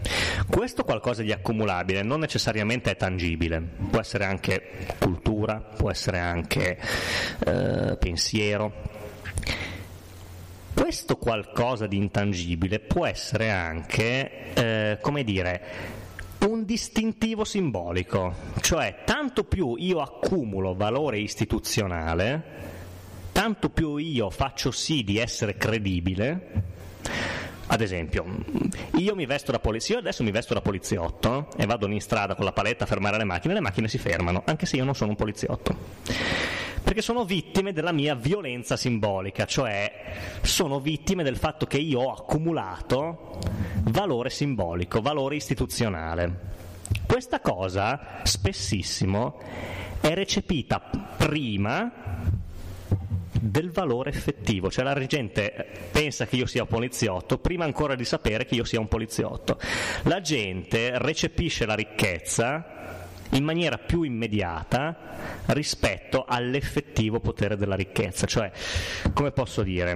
Mm, ancora prima di sapere quanto io sono ricco, la gente sa che io sono ricco. E questo legittima il potere del ricco, cioè il ricco ci marcia sopra. Quindi è una forma di manipolazione? Cioè, assolutamente sì, assolutamente sì. Una forma positiva è solo una manipolazione Di base è una manipolazione, ma è una cosa, fondament- secondo Bourdieu, fondamentalmente impossibile da sconfiggere, cioè il dominio del capitale simbolico, il dominio del simbolo è qualcosa di talmente pervasivo, talmente anche necessario, perché sennò si collassa, se, se- se niente è più ritenuto credibile, il sistema collassa. Solo che questa cosa a volte viene estesa anche troppo. C- Esatto, esatto, esatto, che viene estesa però, eh, c'è questo sottotesto che viene esteso anche nel contesto economico alla ricchezza. Cioè ancora prima di sapere il valore della ricchezza si legittima il potere del ricco. Questo è secondo me uno spunto molto interessante, ma eh, questo dominio del simbolo peraltro può essere esteso a qualunque cosa, qualunque cosa che viene ritenuta credibile e legittima forse senza non- anche senza averla indagata necessariamente. E il legame tra ricchezza e potere, per quanto appunto insolubile, molto spesso viene poco indagato. Proprio Per esempio, si potrebbe traslare, cioè portare l'esempio nel campo artistico. no? sì, Quindi praticamente eh, se tu vuoi dire, ti fai un nome, eh, oppure per un anno così, per altri niente, no? Fa- fa un certo punto, tutto quello che pubblichi, sì, un libro, un quadro, il principio è quello, assolutamente. no? Per esempio, c'è un esempio eclatante, se posso permettermi rispetto all'artista, Catalan, eh, voglio dire, dopo, eh, cioè, sicuramente avrà, avrà, avrà fatto il suo percorso di scultore, ma la scelta dei temi, la scelta dei soggetti, la scelta di, di certe operazioni, eccetera, cioè, eh, l'ha portato, per esempio, cos'è l'ultima asta che gli ha attribuito un milione di dollari. Certo, certo. Diciamo che sì, sì. diciamo il campo, il campo dell'arte è, Sì, sì, sì, sì, sì. Il campo dell'arte è abbastanza emblematico da questo punto. Ovviamente anche qui ci sono mh, problematiche filosofiche mo- molto più complesse che io eh, posso- mi sento di affrontare solo in parte, però eh, sicuramente, generalmente quando si ha a che fare con l'arte contemporanea, tipo il buco, mi ricordo un caso favoloso, eh, in un museo, credo il Pompidou in Francia, ma non vorrei dire cavolate, l'opera d'arte era un buco nel muro. È passato un muratore, l'ha stuccato, ha detto vabbè, era un buco. E generalmente eh, la- le persone comuni, non artisti, dicono beh, avrei potuto farlo anch'io. E allora l'accusa che lì si dice il- per controbattere, allora perché non l'hai fatto? In realtà il sottotesto è un po' più complesso, cioè non è tanto il perché non- tu non l'hai fatto, ma cosa hai fatto tu prima per far sì che quella cosa che fai adesso abbia quel significato. Questo ovviamente il capitale simbolico è accumulabile anche a seconda di quanto hai fatto prima. Il titolo di studio è emblematico, io sono laureato in filosofia, allora posso venire qui, dire quello che voglio e sarò ritenuto credibile perché anche se magari dico delle fesserie. Questo è, è- è- adesso non voglio fare il distruttore totale, però eh, avviene molto spesso. Alcuni vanno anche in televisione per queste, queste questioni. E, diciamo che è, è un- è veramente, secondo me, lo, lo squarcio del velo di Maya per eccellenza, questa questione de- del dominio del simbolo. Ed è per questo che io insisto anche molto quando parlo in generale di questo. Esatto, esattamente, esattamente. Ma il capitale simbolico fa sì che il capitale culturale sia considerato credibile, quindi è una sorta di circolo di, di- di cerchio che, che- che si chiude. Però sì, il discorso sull'arte contemporanea è emblematico. Chiaro, ci deve essere una base di istituzionalità che fa sì che poi eh, quello che, che si fa venga reputato legittimo, ma il principio che legittima anche il denaro, alla fin fine è riconducibile a meccanismi di assegnazione di significato, cioè di quella cosa significa quell'altra cosa lì. anche economicamente, non so, le Sì, la- famiglie che hanno speso sul, sul, sul credito questa cosa qui, Certo. dopo alla fine non potevano pagare perché Certo, certo, certo, certo, certo. Ma i titoli di Stato sono capitale simbolico alla fine, eh, cioè, alla fin fine quello. Per cui assolutamente sì, è, è proprio il, il calderone in cui si butta tutto ciò che è istituzionale. Certo, Certo, certo, certo. Detto questo, vuoi dire qualcosa? No, ehm, volevo fare giusto mh, invece in- una nota critica a, mh, alle, questioni, alle questioni esposte. Allora, mh, ricapitolando, eh, Bourdieu individua altre forme di capitale, eh, culturale, sociale, simbolico, con eh, tutte le- queste varie caratteristiche. Però, mh, diciamo, la, la parentesi critica che mi viene da fare è, è questa, ovvero tutte le forme di capitale non economico sono individuate eh, attraverso varie caratteristiche, ma c'è una caratteristica che le accomuna tutte, ossia quelle di essere riconvertibili o utili per il capitale economico. Dunque, di fatto, eh, il capitale rimane quello economico e poi ci sono altre sottoforme che devono essere ricondotte in, in questa cosa. Ricondotte mh, secondo me anche con- attraverso delle eh, forzature, ovvero capitale culturale non è solo il, il professore che vende il suo sapere, ma esiste proprio una, mh, un, cioè un- un qualcosa che ha valore di per sé eh, dietro la nozione di cultura, dietro la nozione di società eh, e anche, mh, io penso, dietro i vari simboli, mh, comunque i, i vari simboli, ad esempio l'onore, il prestigio, essere, ce ne possono essere datati, didatati o meno, ma comunque valori su cui noi mh, cerchiamo di ordinare il mondo in cui viviamo o comunque le relazioni sociali in cui viviamo, in cui mm, viviamo e per cui viviamo, hanno un, un certo valore di per sé, eh, non solo per essere ri- riconvertite in moneta sonante. E, mm, e la cosa che mi viene, che mi viene mm, diciamo, immediata è che, è che in una società in cui, mm, appunto, società capitalista in cui il capitale economico è eh, di fatto l'unica e la principale, anzi l'unica forma di sviluppo umano, eh, l'unica forma di sviluppo storico, non soltanto umano. Mm, nei testi marxiani ci si, ci si rompe la testa sul fatto se davvero l'unica cosa che porta avanti la storia sia l'economia, il contesto materiale, oppure magari anche la cultura, eccetera, eccetera. Ehm, comunque, eh, esi- nel- nella società capitalista il, il capitale economico è il punto di partenza, il punto di arrivo, il punto medio di tutte le relazioni, ma ehm, la società capitalista è, eh, appunto, come, come fa notare Marx, è piena di contraddizioni anche nella sua espressione dell'economia non classica, non Smith, eh, Riccardo, Marx, ma nell'economia neoclassica è un, un sistema pseudoscientifico eh, in realtà completamente contraddittorio eh, che di fatto dimentica volutamente tutta una parte importante di, ehm, di umanità, non, non di individui, ma di ciò che rende umano l'essere umano. Mm, Per farla molto semplice, l'economia neoclassica assume che l'individuo sia un, massi- un massimizzatore razionale degli utili, calcola semplicemente, cerca d'util- eh, di massimizzare l'utile, e qual è l'utile? L'utile economico perché quello è quello di base. Tutto il resto che non aiuta a massimizzare l'utile, l'economia neoclassica non ne parla.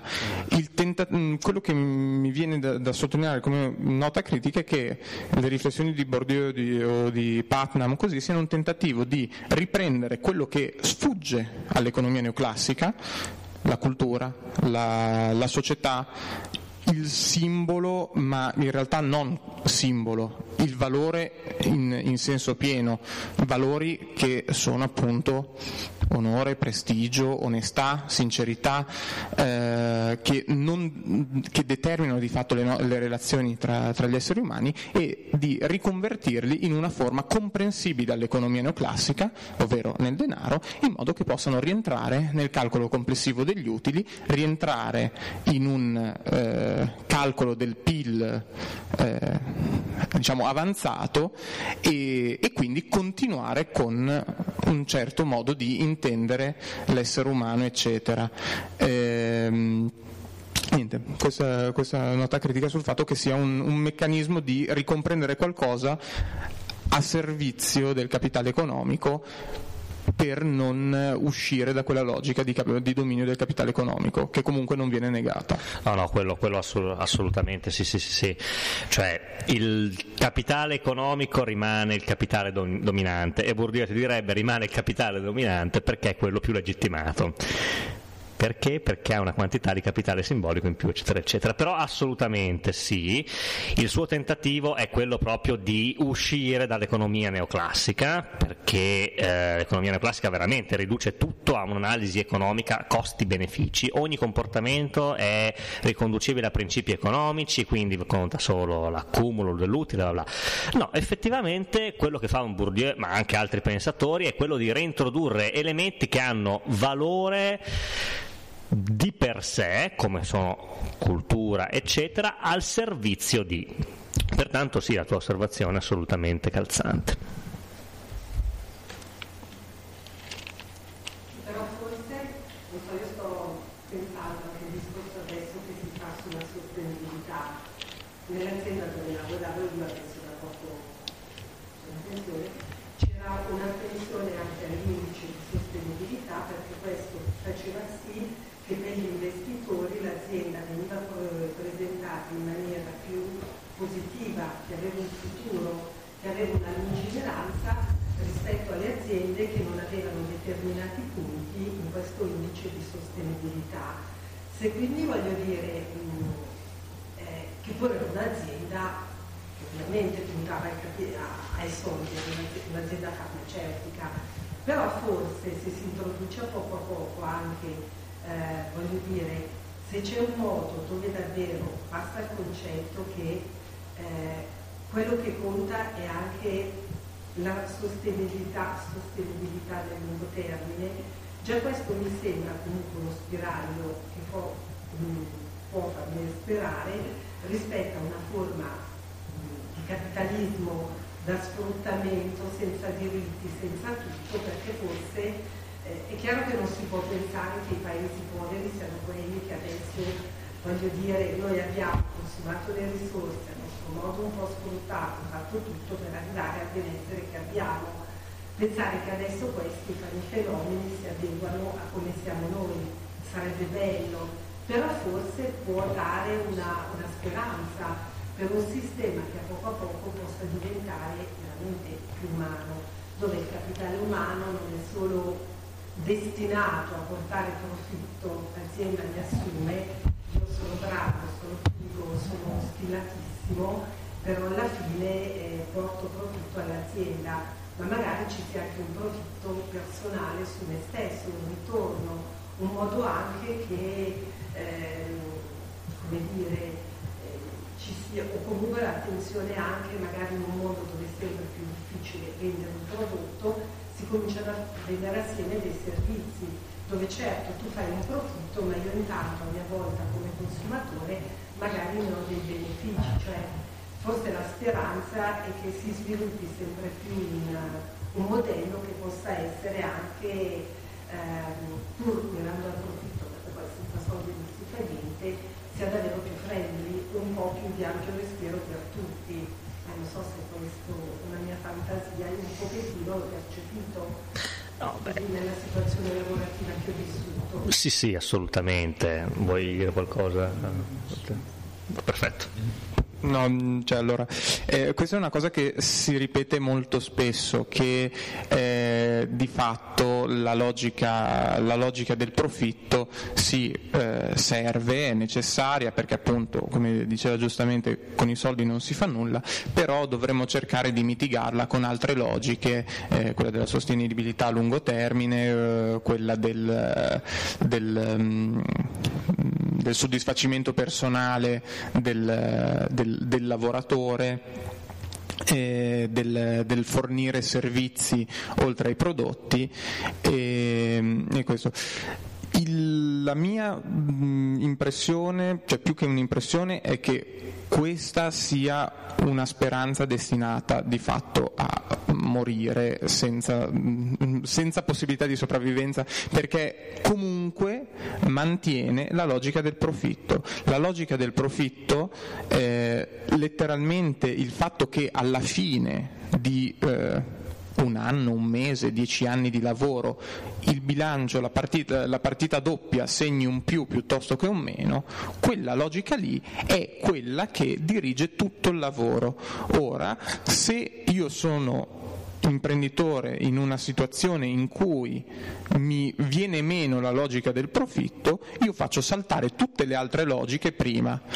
Eh, ovvero mi viene meno la logica del profitto soprattutto di un profitto considerevole, perché se dovevo guadagnare un euro investendone 10.000 stavo anche a casa e mi tenevo i miei 10.000 invece di arrivare alla fine con 10.000 e uno, eh, per avere un profitto considerevole io faccio saltare le altre logiche. Le altre logiche mi sono congeniali solo finché servono alla logica del profitto. Quindi la logica della sostenibilità va bene se ho un progetto di lungo termine per cui devo eh, le- legittimarmi agli occhi dei clienti e essere sicuro che i clienti continuino a, ad avere, a, a- a- a comprare i miei beni, Mm, quindi fidelizzarli, eccetera. Mm, Logica della sostenibilità anche ambientale, voglio che continuino ad esserci clienti. Io comincio a fare le auto elettriche perché magari eh, il mondo finisce dieci anni- dieci anni- con dieci anni di ritardo e per quei dieci anni lì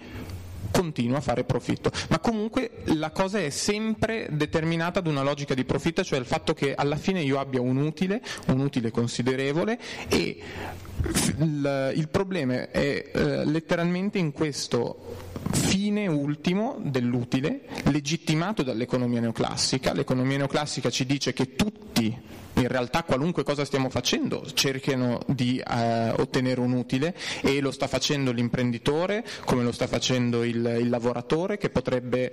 Poi, mh, è, una, è una narrazione, quella della logica, della- dell'economia neoclassica, fatta di principio che eh, di fatto ignora moltissime delle situazioni di fatto empiriche, cioè l'idea che un lavoratore possa, un, un qualsiasi grado di lavoratore possa da un momento all'altro rinegoziare il suo contratto con il, con il datore di lavoro perché è diventato talmente bravo che può chiedere di più e se il datore di lavoro non gliene dà di più può andare in un'altra azienda, questo per, la- per l'economia neoclassica funziona, non c'è nessun problema, Ne- nella realtà pratica di, tut- di tutti i giorni non esiste da nessuna parte, o meglio, esiste soltanto per diciamo, quei- quelle forme di lavoratori che eh, in un sistema del genere traggono anche sod- soddisfazione personale, che sono di fatto i ceti apicali, ehm, non so, il, il grande manager, l'ingegnere. Mm, Un, un, ehm, un Marchionne a caso che decidesse, adesso Marchionne per fare un esempio, è così un nome che, mm, cioè, per avere quel, quel tipo di personaggio che decida di smettere di lavorare per il per- nel consiglio di amministrazione della, non so, metalli, e metallissimi e vada a lavorare per la Tesla, lo può fare in, in un qualsiasi momento perché è un, un- un lavoratore con delle precise caratteristiche che, sono, eh, che lo mettono in una posizione di, mh, privilegiata per continuare a rinegoziare il suo contratto. Di fatto è il, è il motivo per cui tutti i consigli di amministrazione quando fallisce un'azienda comunque si prendono una, una buona uscita e gli si dice grazie per il lavoro fatto. Eh, mh, Comunque, eh, a parte questo, il fatto che si mantenga una logica di profitto fa saltare tutte le altre logiche. Il dire eh, un, un ipotetico dialogo tra due dipendenti, sì, io preferisco che i miei operai abbiano un'ora di pausa pranzo piuttosto che mezz'ora perché lavorano, eh, lavorano meglio e è più umano, eccetera. Eh, l'altro risponde, e sono totalmente su due piani diversi, sì, però io fatturo di più. Mm sono totalmente su due piani diversi, perché uno è su un piano umano e l'altro è su un piano economico, puramente economico, matematico, scientifico. ma di fatto quello che, mm, quello che l'economia neoclassica ti dice è che ha ragione quello che vince di più, quello che guadagna di più.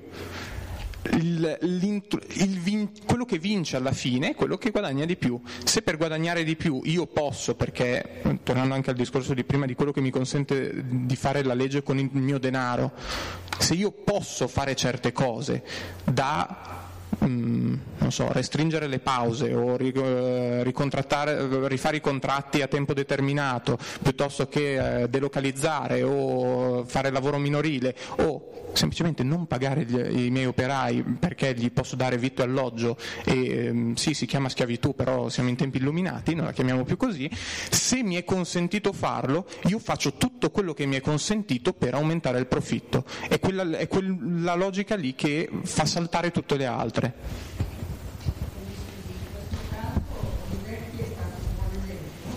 eh, chi?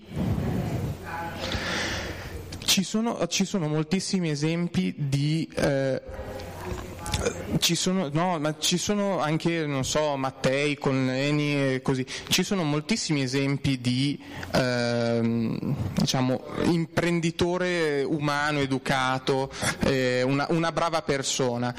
Ci sono diciamo, due appunti da fare. Uno è il contesto storico in cui, in cui si muovono, perché il contesto storico che va dal, dal, dopo, dal, secondo dopoguerra agli anni 70 è in tutta Europa un contesto storico completamente diverso da quello in cui viviamo adesso. Cioè dagli anni 50 agli anni 70 non, l'economia neoclassica è stata abbandonata. Tutti i principi dell'economia neoclassica si diceva non, non servono a niente. Mm, tutto il, quello che si chiama neoliberismo, anni, che si ritorna prepotentemente fino adesso, dagli anni 70 in poi, tra gli anni, di fatto tra la prima guerra mondiale e gli anni 70, erano eh, di fatto idee di un piccolo gruppo di persone che veniva considerato dall'Accademia sostanzialmente dei, dei matti isolati che non contavano niente. In 50 anni diventano i, letteralmente i guru dell'economia mondiale, sono i vari Milton Friedman, von Mises, eh, eh Hayek, ehm, il fratello di Carpolani tutti questi, tutti questi nomi qua. Uno è il contesto storico, il contesto storico in cui lavorano Olivetti, Mattei, eh, Falk, piuttosto che è un contesto in cui lo Stato è presente direttamente nell'economia, partecipa direttamente all'economia. L'ENI è mm, parte dell'IRI, era parte dell'IRI, eh, partecipa direttamente all'economia e lavora di fatto per fare un'economia che non abbia come fine il profitto, ma abbia come fine il profitto per dare servizi in generale.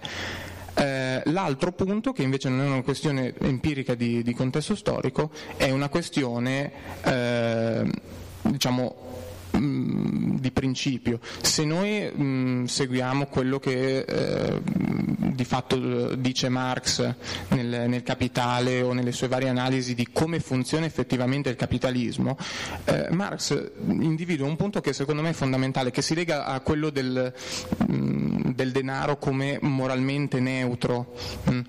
Di fatto un, eh, un imprenditore, chi si trova nel ruolo del capitalista, cioè, il, il, ruolo del capitalista non è un ruolo personalizzato, così come il proletario non è un ruolo um, personalizzato, non c'entra niente che tipo di persona sia il capitalista. Il capitalista però risponde a degli interessi di classe che sono um, determinati in maniera precisa, sono eh, secondo Marx appunto quello di rispondere alla logica del capitale che è la logica del profitto e quindi un capitalista eh, nel fare il suo, il suo, lavoro non può essere la persona più gentile del mondo come può essere Jack lo squartatore, ma se vuole fare il capitalista deve giocare le regole di quel gioco lì, esattamente come il proletario può essere una persona mh, buonissima, l'umile per eccellenza, un San Francesco eh, che soffre così, può essere anche un, un, una persona orribile che mangerebbe vivi i suoi, i suoi compagni, i suoi, i suoi colleghi, piuttosto che dividere il pane con loro, ma comunque dovrà sottostare alle logiche del del- della sua classe, che sono quelle di di fatto essere sfruttato, mh, con tutti i vari esempi. Comunque, quindi non, non importa di fatto se a fare il capitalista sia Mattei piuttosto che eh, Jack lo squartatore.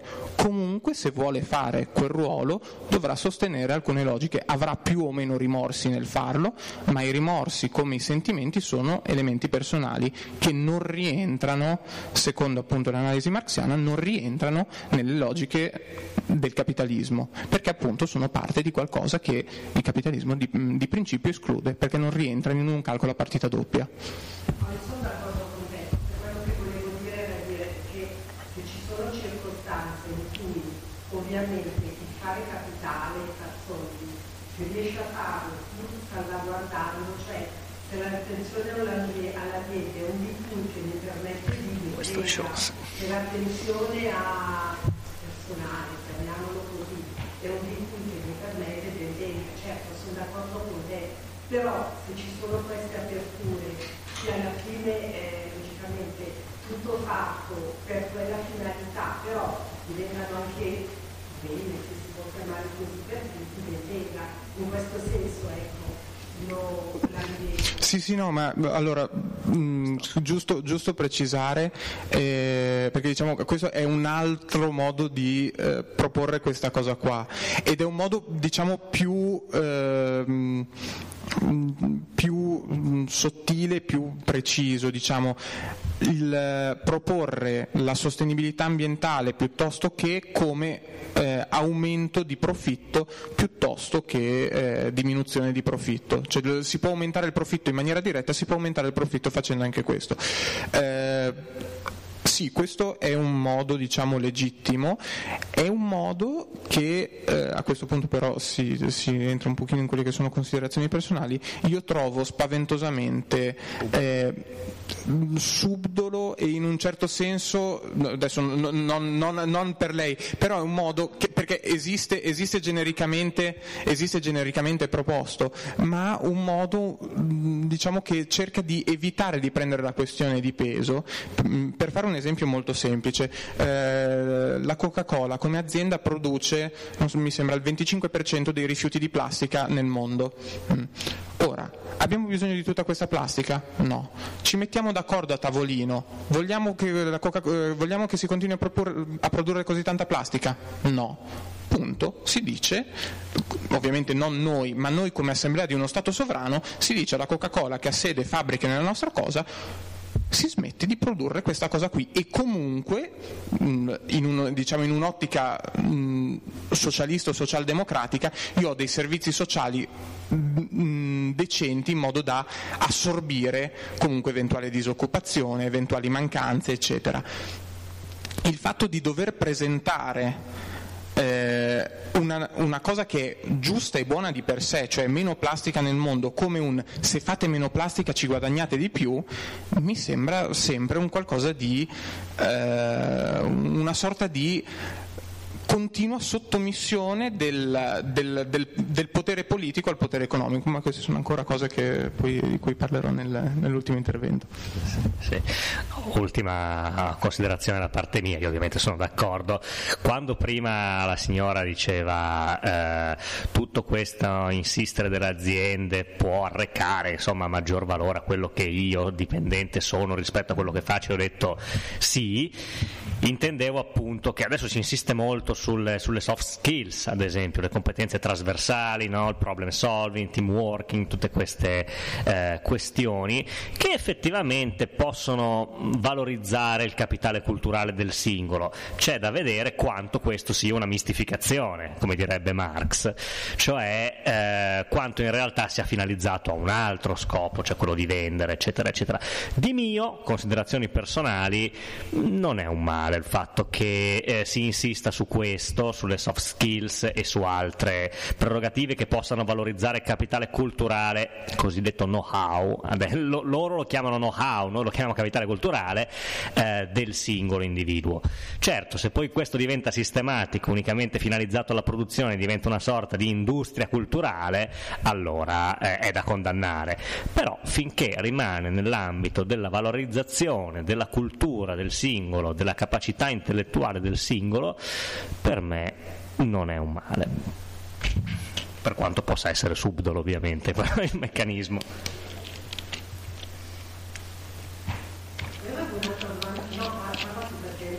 Prego, prego. Ah, una è la cosa che sorprendeva il discorso più fiducia al nord e meno fiducia al sud. Eh, Allora, nel senso, secondo me, più che tra le persone, penso più il discorso verso lo Stato. Cioè, al sud lo Stato viene no, visto come eh, antagonista o comunque mi ha fregato nel passato e io continuo a fregarlo. E come dire, c'è meno eh, eh, senso etico capito, verso la, la comunità generale.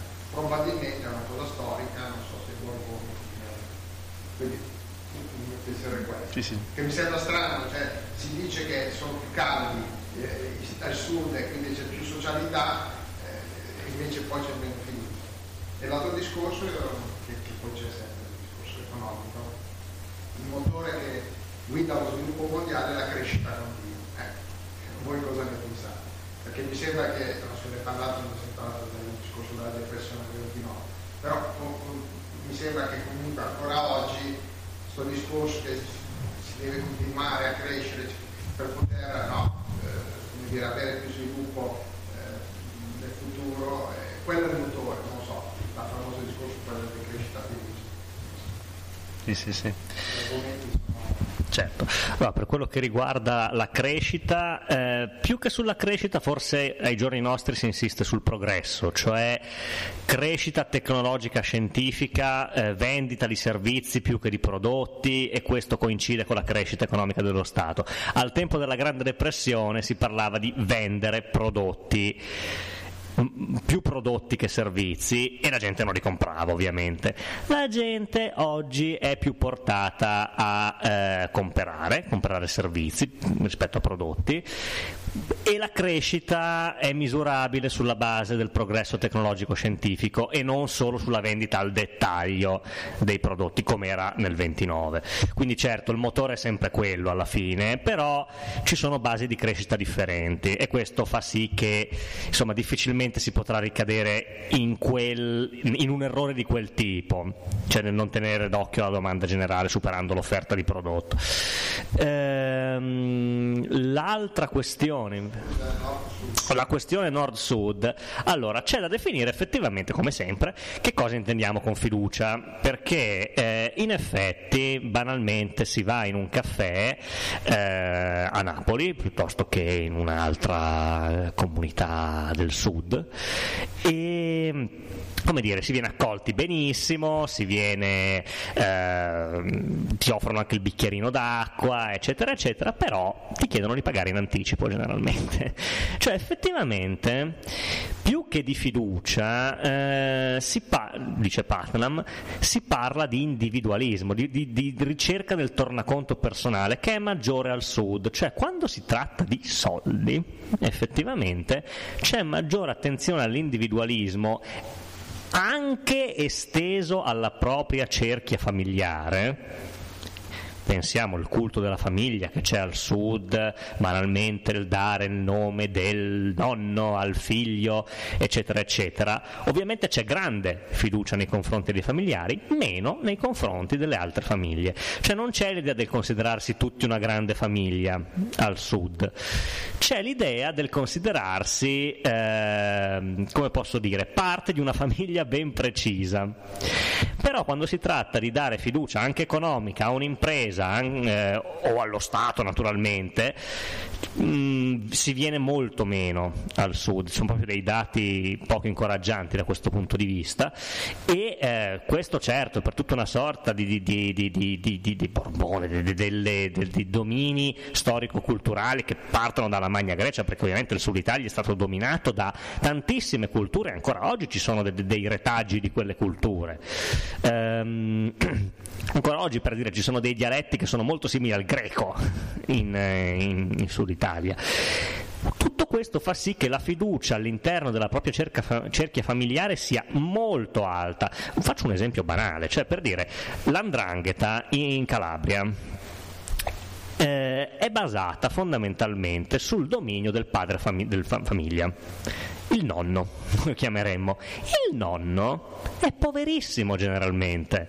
Cioè, mentre i figli vanno nelle aziende a corrompere, sono ricchissimi, i padri sono poveri, eppure hanno il potere, perché hanno tantissima fiducia, ma ovviamente le famiglie si combattono fra di loro. Questi sono i dati che rileva Putnam da, Ameri- da buon americano, ovviamente non è come dire, inserito nel contesto italiano, però sono molto calzanti secondo me, cioè l'idea che ci sia minore fiducia, minore capitale sociale da questo punto di vista eh, al sud perché eh, c'è maggiore individualismo è assolutamente effettivo, secondo me, cioè difficilmente contestabile. Che poi sia questo il cardine della, della, della, della disparità economica è discutibile, però sicuramente è un fattore eh, determinante. Ho risposto? No, grazie. Eh, Volevo aggiungere solo una cosa sulla seconda domanda che poi è diventata la prima risposta. Eh, cosa è vero che eh, adesso la, mh, diciamo, la questione economica è incentrata più sulla vendita di servizi, cioè almeno c'è un continuo progresso della vendita di servizi piuttosto che di merci. Eh, però il, mh, anche qua cioè, devo, devo dissentire con, ehm, con diciamo, la speranza che non si ripresenti un 29, eh, nel senso che la, mh, tra i, ven- tra i servizi maggiormente venduti ci sono i servizi finanziari e servizi finanziari coprono. Di fatto, sono tutte obbligazioni a tempo in cui si vende o si vende un prodotto pagandolo di fatto più del suo valore, tutti i finanziamenti eh, per le automobili, eh, di fatto alla fine si paga l'automobile più del suo valore, la pago dilazionata, ho l'obbligo però di pagarla in, in dilazioni, oppure tutti i mutui, eh, le assicurazioni mh, private, pubbliche, qualsiasi forma di eh, servizio finanziario eh, crea di fatto una forma di capitale che nel momento in cui la- l'economia viene virtualizzata, ovvero non devo andare alla, alla compagnia di assicurazioni ogni mese, lasciargli il- la mia quota in contanti e eh, tornare, nel momento in cui è virtualizzata e tutte le obbligazioni finanziarie sono virtualizzate, è possibile, siccome mh, sono semplicemente calcoli su numeri, spezzettarle e ob- utilizzarle come forme di pagamento tra, eh, tra i, i vari enti finanziari, ovvero non, non è assolutamente mh, una cosa mh, assurda che un certo tipo di obbligazione venga utilizzato dalla banca X per pagare un servizio all'osserv- alla, alla, cosa, alla compagnia di assicurazioni Y di fatto utilizzando quel capitale che si dispone, ad esempio so, i, vari, i vari introiti dai mutui o dai servizi finanziari della banca, vengono utilizzati dalla banca in quanto sono di fatto soldi loro guadagnati attraverso l'offerta di servizi finanziari per pagare altri servizi, magari servizi da una compagnia di assicurazione, magari investimenti in, una- in un'altra azienda e di fatto si spezzetta e si moltiplica tutte queste obbligazioni a tempo. Il problema di continuare a moltiplicare le obbligazioni a tempo è che il capitale finanziario, esclusivamente finanziario, comincia a lievitare, ad ingrossarsi sempre di più. Adesso non, non mi ricordo esattamente dove era il, mm, comunque un articolo che avevo letto faceva notare come se noi prendiamo tutto il capitale economico e lo dividiamo tra capitale materiale, cioè il valore di tutte le merci e tutti i macchinari e tutti i terreni e le fabbriche fisicamente presenti e il capitale finanziario, si, si scopre che il capitale finanziario è 14 volte maggiore rispetto a quello materiale e non, letteralmente non, non- non si sa, ovvero cioè si- si- si- ci si chiede ma da dove vengono fuori tutti questi soldi, che bello. In realtà no, non è una questione di che bello dove- da dove vengono fuori tutti questi soldi, sono tutte obbligazioni dilazionate a tempo che prima o poi, come è accaduto nel, nel 2008, incontreranno qualcuno o qualcosa di molto grosso che non potrà, non vorrà pagare.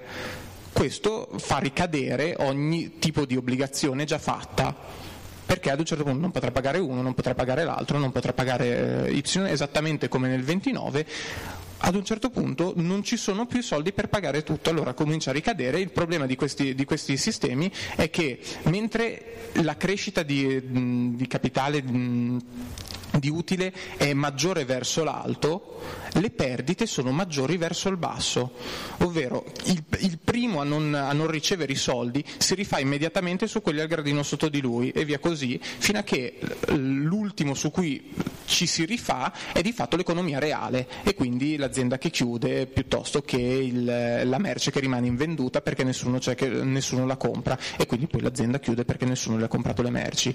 E di fatto, mentre si muovono solo, solo numeri in un, in un, conto corrente, non, non, c'è una ricaduta immediata capitale, sul capitale reale. Quando si scende a, ad esempio, la banca che nega l'investimento all'azienda perché dice non abbiamo più i soldi, pagheremo la penale, negherà l'investimento all'azienda che però magari ha già iniziato i lavori fisici di ampliamento e ha abbattuto la parete del, del suo capannone perché doveva costruire il resto, ma adesso i soldi per costruire il resto non ce l'ha più, a quel punto lì è un danno reale fisico. Quindi del, una crisi tipo il 29 incentrata sui servizi l'abbiamo già avuta nel 2008. Ora, non, non, altra cosa che Marx, Marx rileva molto bene è che il capitalismo porta a crisi di sovrapproduzione materiale, perché lui pensa alla sovrapproduzione materiale, ma abbiamo visto nel 2008 che esiste anche la sovrapproduzione finanziaria virtuale, eh, costanti, che ogni volta troncano le gambe a un gradino di produzione reale prima o poi non è, non è pensabile che cre- il mito della crescita infinita esiste, ma non è pensabile che questa crescita infinita cominci a svincolarsi dalle, dalla, cioè che si svincoli completamente dalla produzione reale. Ci sarà un momento in cui avrà battuto l'ultimo gradino di produzione reale e poi si troveranno ricchissimi senza niente letteralmente da comprare, diciamo ipotesi così future. Prego. Sì.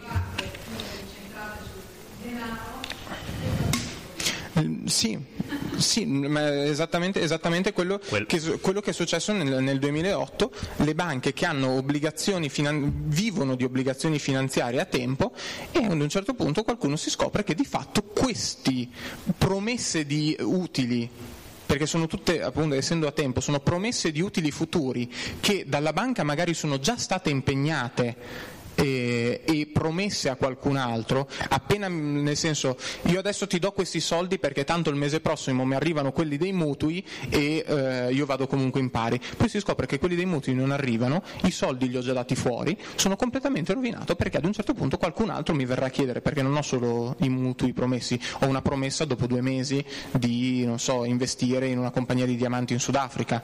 Mm, tutto questo comincia a crollare perché si, fa, si basa su un mito mito per cui di fatto ci saranno sempre i soldi. E mh, mm, non è una cosa così eh, insensata che i soldi non, eh, non possano finire.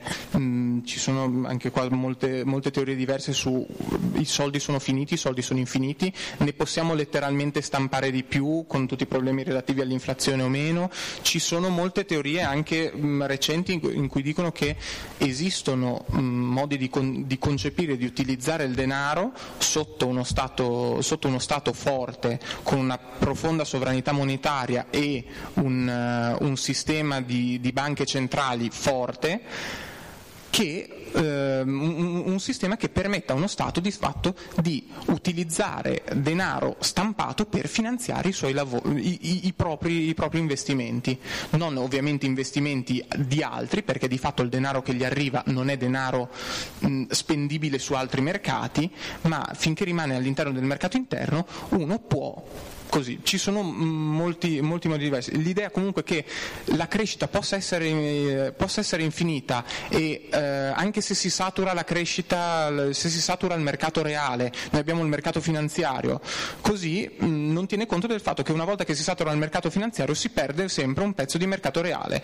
e possiamo andare avanti con questo gioco per so, 4-5 volte, poi ad un certo punto il mercato reale non esiste più, il mercato finanziario non si regge più su niente e di fatto i mh, pezzi di carta che avremo nel portafoglio saranno buoni per soffiarsi il naso.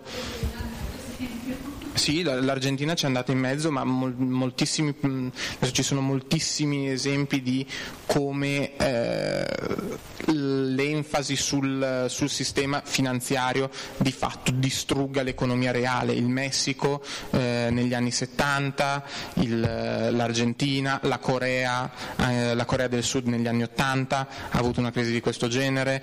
Mm, uno, una, appunto per quello che dicevo prima del, di un modo per cui si può continuare ad utilizzare denaro, ad esempio la Cina è stata colpita da una crisi del genere negli anni 80-90, ma la Cina è sopravvissuta senza nessun problema perché di fatto ha, detiene sovranità monetaria e tutti gli investimenti pubblici che fa sono fatti dallo Stato cinese verso aziende cinesi che utilizzano manodopera cinese, ingegneri cinesi e non hanno nessun problema nel, nell'assorbire questo denaro nel mercato interno preciso solo una cosa che sennò poi sembra che ovviamente sono d'accordo. Per quello che riguarda il ritorno della crisi del 29, chiaramente intendevo all'interno dell'economia reale e naturalmente nella vendita di prodotti, non di servizi. Tra l'altro la crisi del 2008 è stata anche emblematica perché ha confutato una delle teorie di Keynes, che è stato il padre della macroeconomia, che diceva non ci può essere inflazione e disoccupazione allo stesso tempo. Invece nella crisi del 2008 c'è stata sia uno che l'altro. Quindi, però ovviamente è stata una crisi in una certa misura differente rispetto a quella del 29 perché non ha coinvolto la vendita diretta al dettaglio. Chiudere qua. A.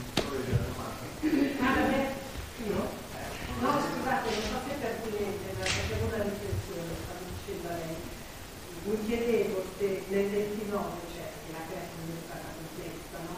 Però il fatto di non riuscire ad assorbire il prodotto perché non c'era ancora eh, dire, questo creare dei bisogni che non esistono. Oggi noi quante cose abbiamo che non ci servono, eppure compriamo, facciamo tutto. Eh, è una sciocchezza, però ecco, avevo fatto questa riflessione, forse allora non c'erano ancora questi meccanismi di convincimento per cui adesso noi ci dobbiamo comprare tante cose più per uh, suggestione, per, uh, per stato sociale, per immagine che fatto non ci servono. Questo, questo, questo, nella maniera più assoluta, cioè proprio le strategie di marketing si sono implementate a dei livelli che hanno ovviamente fatto sì che il consumo aumenti, non solo, ma senza dover riabbassare i prezzi, perché ovviamente se la domanda eh, decresce si tenderà ad abbassare i prezzi, qui invece no, si fa alzare la domanda mantenendo lo stesso prezzo per cui si incrementano anche i profitti, però eh, sì assolutamente nel 29 questo non c'era, o se c'era era molto più blando e quindi eh, assolutamente la gente era molto meno comprata, portata a comprare. Se non ci sono altre domande, mm, ci hanno chiesto di liberare l'aula, minu- l'aula la, la, sala dieci minuti prima, e quindi eh, io vi ringrazierei per la vostra attenzione. E... Grazie e vi rimanderei a questo punto all'incontro del 28 marzo eh, che non sarà incentrato sul tema economico ma appunto sulle eh, relazioni che adesso legano i dati e la censura al potere come appunto dati e censura detenere dati o poter esercitare censura ci permette di eh, avere potere. Ci vediamo a marzo